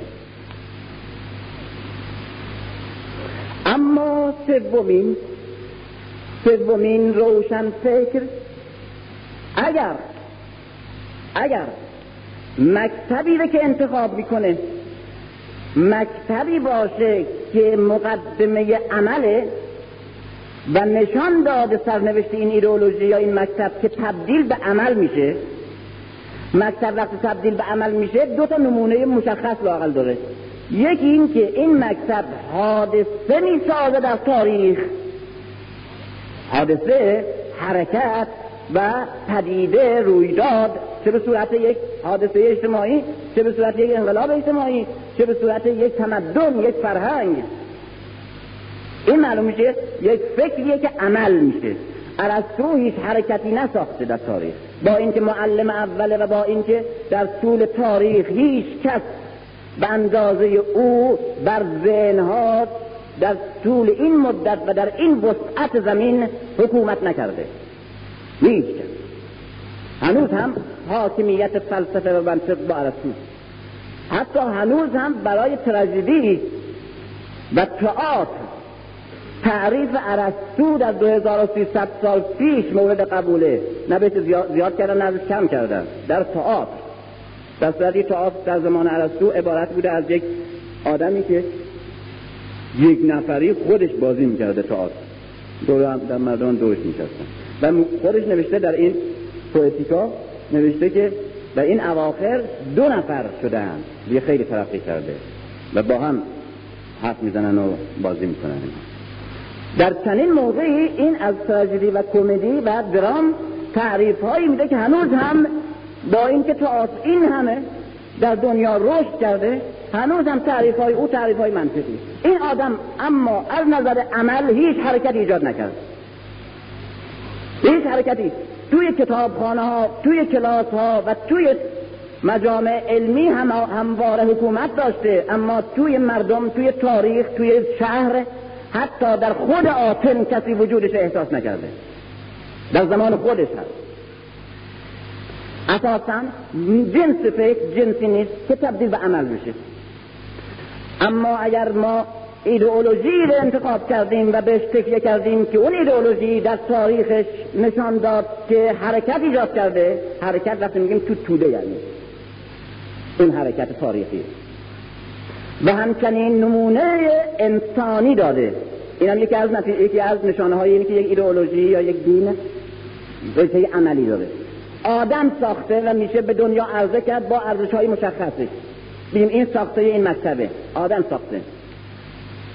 آدم با یک تیپ خاص یک سنخ خاص یک مشخصات ویژه‌ای که از این ایدئولوژی گرفته اینا. معلوم میشه که این مکتب به صورت اوتوپیان نیست به صورت مجموعه ذهنیات نیست و آدم می‌سازه. یعنی عملیه. اوتوپیستی عملیه. بنابراین اگر که این فکر به این شکل یک ایدئولوژی یا مکتب یا مذهب انتخاب کردیم و بعد آگاهانه بهش تکیه کردیم نه کور انحرافی تقلیدی بلکه خداگاهانه و آگاهانه بهش تکیه کردیم در اینجا می‌تونیم بگیم که نه تنها تکیه فکری به فکری که اساسا فکر عمله و فکر عملیه و فکر سازندگیه. نه تنها کمک می‌کنه و تأیید می‌کنه عمل را بلکه بلکه تحقق عمل و نیز رابطه درستی یک عمل. هم وجود عمل و ایجاد شدنش و هم درست بودنش مستلزم تکیه عمل به این آگاهی فکری قبلی. و اگر عمل زیربنا و پایگاه فکری نداشته باشه یا ایجاد نمیشه یا آگاهانه ایجاد نمیشه. این است که همه جا در طول تاریخ می‌بینیم هر جا حرکت و سازندگی وجود داشته. پشتش یک بینش یک آگاهی فکری یک فرهنگ اعتقادی بیدار کننده برای سنگر و همچنین یک توجیه اعتقادی از هدف و از عمل وجود داره. این یک چیز جبریه مسلمه بدون استثناء. بدون استثناء. حتی می‌بینیم حرکاتی که در تاریخ وجود داره اما ریشش ریشه غیبیه. یعنی عامل حرکت در تضاد درونی جامعه نیست. بلکه عامل حرکت یک رسالتی است که علتش در غیب خود خداست که فردی را مأموریت میده که یک جریان ایجاد کنه. این فردی که ریشه اندیشش در غیبه این آدم این رسول با چنین تکیگاهی که در جهان داره می‌بینیم جامعش را و مکتبش را و رسالتش را به شکلی در میاره که اول آگاهی فکری و تکیه فکری و اعتقادی بعدش عمله. بعدش عمله. حتی این فردی که یک رسالت ایدئولوژیک داره. به ایدئولوژیک ریشه و علت غیبی داره. بنابراین اگر اگر ما متهم بشیم من متهم بشم به صورت فردی به صورت جمعی به هر حال که شما که نوع رسالت اجتماعی به شکل تکیه دائمی به فکر تعیین کردید آیا عملا از انجام رسالت عملی در جامعه و در زمان باز نمیمانید و آیا دعوت به اندیشیدن لازمش دعوت به انجام ندادن نیست؟ با علم به این که این امکان وجود داره و همیشه وجود داشته و حتی بزرگترین بزرگترین دام فریب و اخفال و سوء استفاده بود فکر و تکیه فکری. این را ارز کنم. با آگاهی به همه این مسائل. بزرگترین عامل سوء استفاده بوده در تاریخ. در همه جامعه ها که تکیه فکری و تکیه شدید به فکر او فکر ولو خوبم باشه. وسیله بوده عامل سوء استفاده بوده برای اخفال از عمل.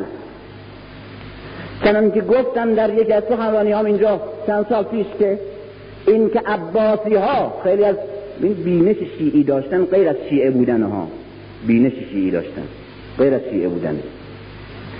این حتی خیلی از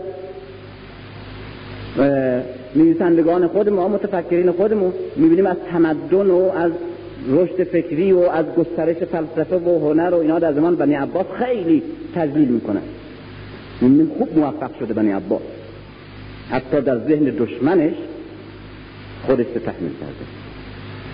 اساسا تکیه بنی عباس به مسائل فکری و ذهنی مثل فلسفه مثل ادبیات مثل هنر حتی مثل کلام و تفسیر و امثال اینها. به شکلی به شکلی اینجا فرم تکیه به شکلی بوده که این تکیه حساسیت ذهنی رو در روشن فکران به وجود بیاره تا جامعه آگاه و روشن فکر مسلمان که در دوره بنی امیه هموار حساسیتشون مسئله قصد مسئله حق عدل ظلم امام امامت وسایت کی به حقه کی به ستمه امثال اینها بود. بیت المال حقوق افراد. به این شکل بود حساسیت. به یک مسئله کوچک اجتماعی وقتی پدید می آمد همه مردم چه اون کسی گوسفند میچرون چه اون کسی که معلم بود چه اون کسی قاری بود همه ریختن تو مسجد. یه مسئله کوچک پیش آمده و همه اونها مربوط می‌شد. و وقتی مردم همچه حساسیت های اجتماعی دارن که نمیشه کار کرد که.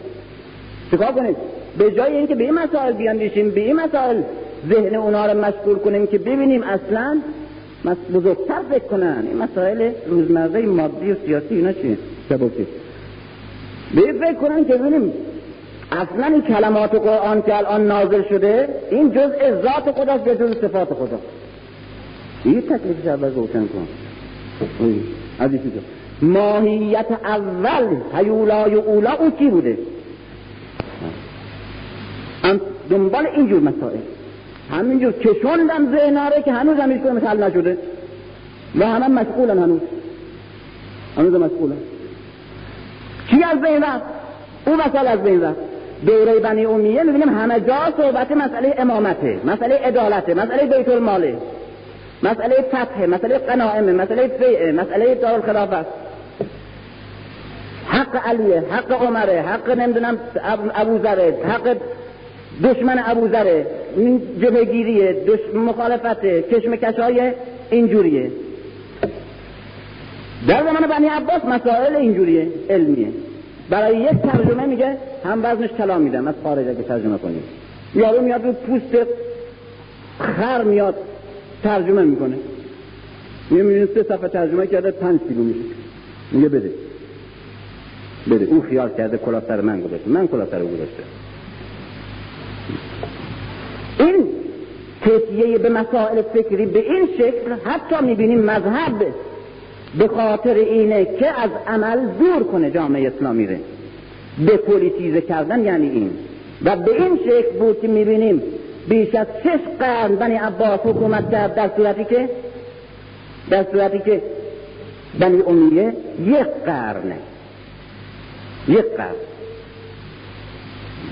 این کم عمری اونا این هم دوام طول عمری جامعه به این اما اگر که آگاهی داشته باشیم که خود پیغمبر می‌بینیم سیزده سال تکیه فکری داره. فقط تکیه فکری داره. و بعد که آگاهی ره میده وارد عمل میشه نشان میده که در همه جامعه ها نیز به این شکل که پشت سر عمل اندیشه نهفته و تکیه فکری در کنار عمل نیز اندیشیدن نهفته است و تکیه کردن فکری و در انجام عمل نیز باز اندیشیدن و تکیه فکری. هر وقت فکر از عمل دور بیفته عمل به صورت عمل به صورت تلاش های عقیم در میاد و فکر به صورت تخیل های ذهنی. هر دو بیهوده. هر دو بیهوده. این است که تکیه آگاهانه این یک.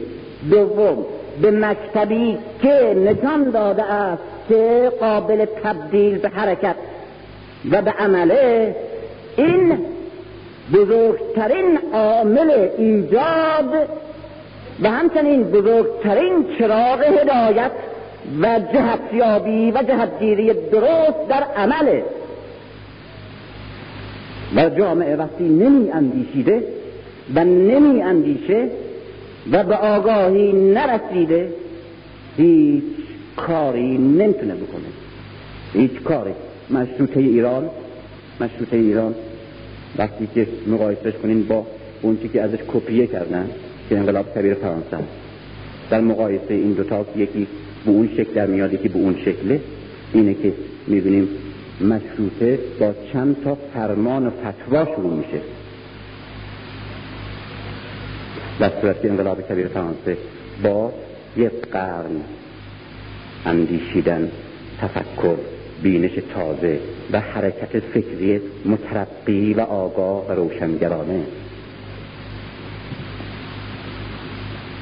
اینه که کشتی فکری اگر بکنیم به فکری که جنبه عملی داره و همچنین آگاهی داشته باشیم که به گونه ای تکیه نکنیم که هم اخفال از عمل باشه هم به صورت مجردات ذهنی فکرمون ره و کارمون رو در بیاره و هم از واقعیت های عملی و همچنین واقعیت های زمینی ما دور کنه و بعد به درون ببره و بعد مشغول الفاظ و ذهنیات زیبا و جذاب بکنه.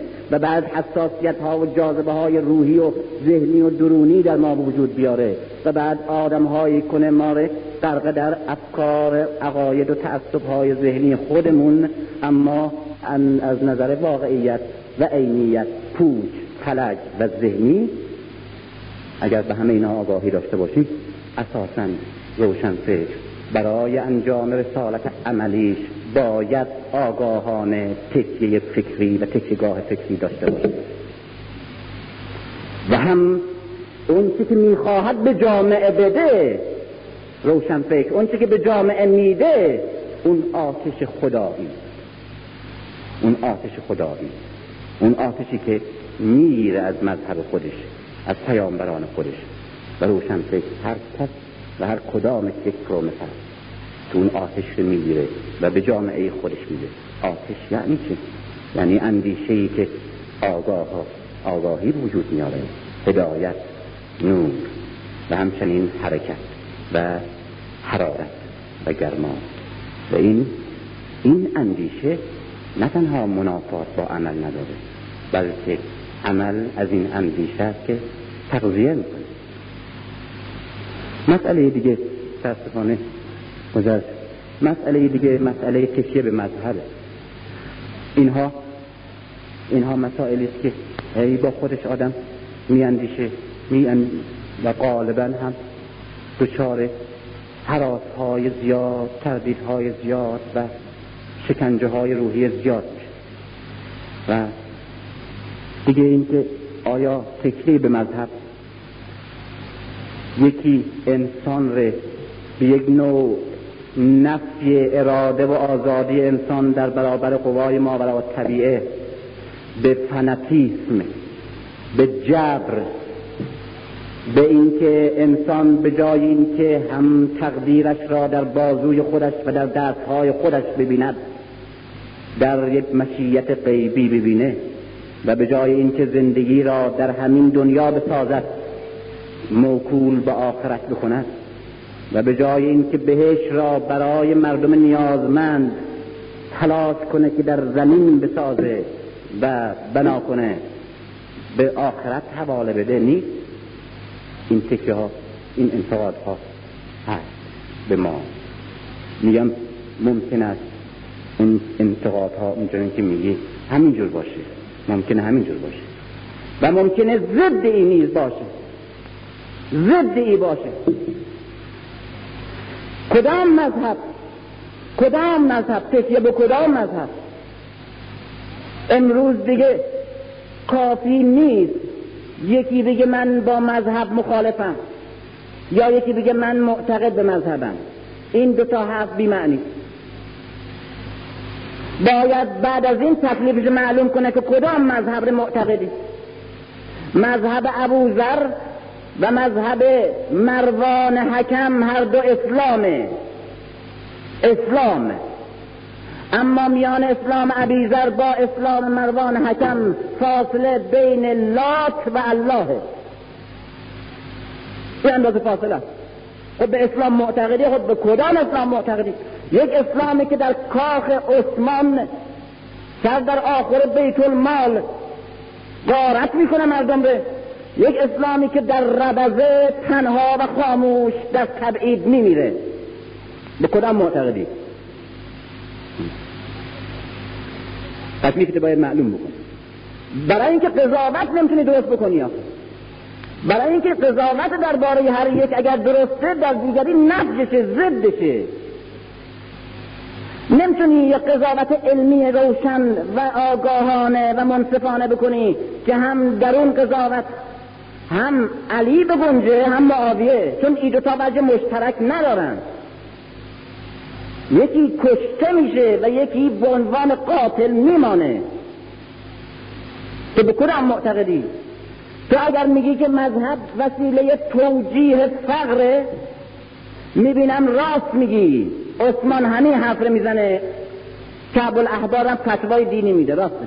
راسته هست اما می‌بینم بر سر همین مسئله که اسلام توجیه کننده فقر نه تنها نباشه بلکه توجیه کننده عدالت و برابری و مبارزه با گرسنگی باشه. برای این و به خاطر همین حرف بهترین پرورده های دست اول اسلام قربانی شدن. کدام مبتقی تو خجالت نمیشی به عنوان وجدان انسانی.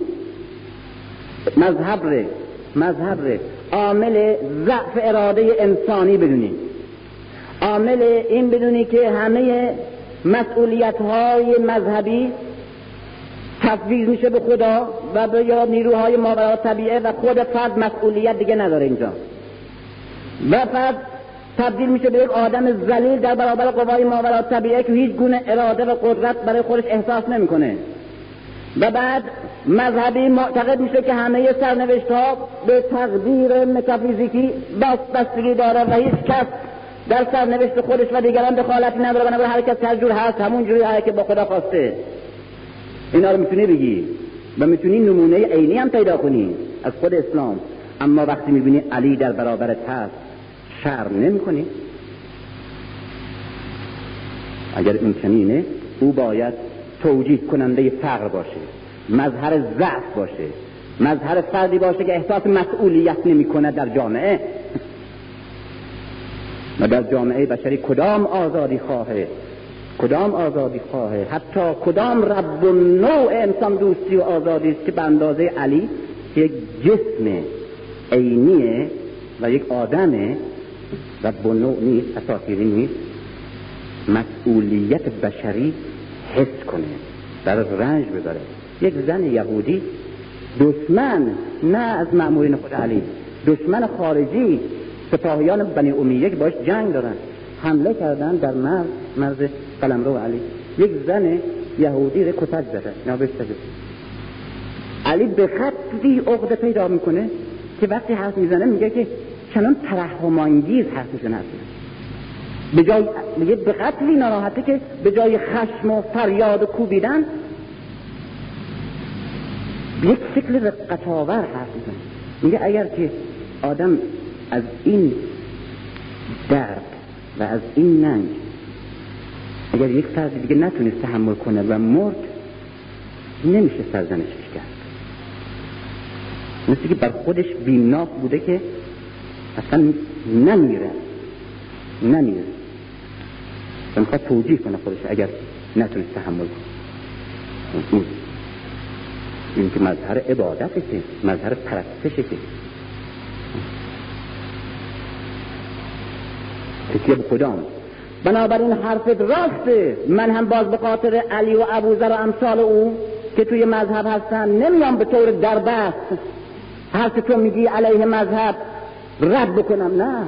واقعیت های عینی را باید ملاک ارزیابی قرار بدیم که هم مذهبی و غیر مذهبی. اگر آگاهند و منصف هر دو باید اعتراف کنند با اینه که کدام مذهب؟ کدام مذهب؟ کدام رابطه با خدا؟ کدام بندگی؟ او بندگی که به عنوان عامل توجیه بندگی خداوندان زمینه؟ او بله. و بوده. و هم اسم اسلام هم بوده. و اون که به عنوان بزرگترین عامل نفی همه عبودیت هایی که در زندگی بر سر انسان دل انسان و سرنوشت انسان هست اون اون هم یک عبادت هست. که هست نمونه عینی واقعی داره در خارج و لازم نیست آدم متعصب و معتقد باشه که ببینه چشم داشته باشه می‌بینه. و بنابراین تکیه به کدام مذهب؟ به کدام مذهب تکیه کردن یک جبهگیری ضعیف در انجام رسالت اجتماعی روشن فکره کدام مذهب؟ یکی دیگه ممکن است تفرقه در جبهه جهانی ضد استعماری به وجود بیاد. این مسئله بود که در سه تا نامه نامه خصوصی بین من و فرانس فنون وقتی که من کتاب سال پنجم انقلاب الجزایر ایشون داشتم ترجمه می‌کردم و از ایشون خواستم که یک مقدمه بنویسه و مطالبی بهش گفته بودم. یک نامه به من نوشت. بعد سر این مسئله همین مسئله تکیه به مذهب ایشون انتقاد داشت. و انتقاد ایشون به عنوان انتقاد خیلی از روشنفکران بزرگ و متعهد و واقعا انسانا و آزادی خواه هستند که معتقدن در جهان ضد استعماری که باید همه روشنفکران تلاش کنند تا همه جبهه های فکری در یک قطب و با یک بینش و در یک مسیر فکری قرار بگیرند برای اینکه مبارزه واحد و مشترکشون که نفی استعمار باشه در اشل جهانی صورت بگیره. تکیه به مذهب این وحدت بزرگ را تبدیل به تجزیه فرقهی و دینی می‌کنه. اگر من در اینجا به اسلام تکیه کنم اون یکی دیگه به مذهب بودا تکیه کنه اون یکی دیگه به ودا تکیه کنه اون به کنفوسیوس تکیه بکنه اون یکی دیگه به یکی دیگه تکیه مسیحیت مثلا تکیه کنه می‌بینیم کسانی که در برابر دشمن مشترک درد مشترک و سرنوشت مشترک و برابر این رسالت مشترک دارند در جبه های مختلف و متفرق از هم متلاشی میشن. بنابراین تکیه به مذهب در وضع فعلی دنیا که بسیاری از پیروان مظاهر مختلف. سرنوشت واحدی رو دارن و باید همه روشن فکران این سرنوشت واحد رو حفظ کنند و بلکه به توحید صفهای مختلف بپردازند. صدمه می‌زنه. این آخرین نامه که ایشان به من نوشت آخرین نامه نامه یک تیکش در مقدمه کتاب اسلام شناسی آوردم. یک تیکش و جواب جوابی که من می‌خواستم به ایشون بدم با عبارت دیگه ای ایشون خودش داده. یعنی به یک شکل قبول کرده است که اگر تکیه به مذهب ما بکنیم در شرق یا در دنیای سوم این تکیه به مذهب که ما را از هم جدا می‌کنه این ظاهرا در عین حال که رفتن در چارچوب های خصوصی مذهب های خاصه در این حال همین عمل همین عمل عامل ایجاد یک پیوند نزدیک انسانی و یک پایریزی وحدت جبهه ضد استعماری در جهانه. در یک کلمه به قول او میگه مسئله این مسائلی که امیدوارم اگر اینا با هم منتشر بشه یک رساله که قابل مطالعه باشه. ایشون به این شکل مطرح می‌کنه که چون جامعه های جامعه های دنیای سوم مسئله ای که برایشون در مبارزه با استعمار جهانی مطرحه پیش از که مسئله سیاسی و فرهنگی باشه مسئله انسانی و فرهنگیه. و اساسا استعمار پیش از اون که مرحله اقتصادی و سیاسیش رو پیاده بکنه قبلا یک نوع رو رویدن روبیدن و رفتن همه ارزش های اصیل انسانی رو عمل کرده و کاملا زمین رو صاف کرده بعد پیاده کرده. وجود بعد ورودش خودش رو شروع کرده. بنابراین مسئله قول های دیگه تخلیه انسانی صورت گرفته در دنیای سوم. تخلیه انسانی. قبل از اینکه سرزمین ها و معادن خالی بشن درون ها و ذهن ها و احساس ها تخلیه شدن.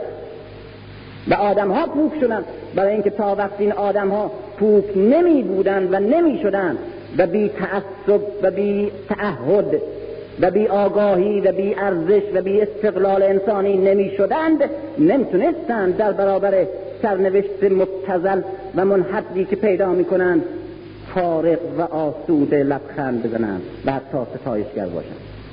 ممکن نبود. بنابراین در اینجا هم در مبارزه ضد استعماری نیز باید همین فرم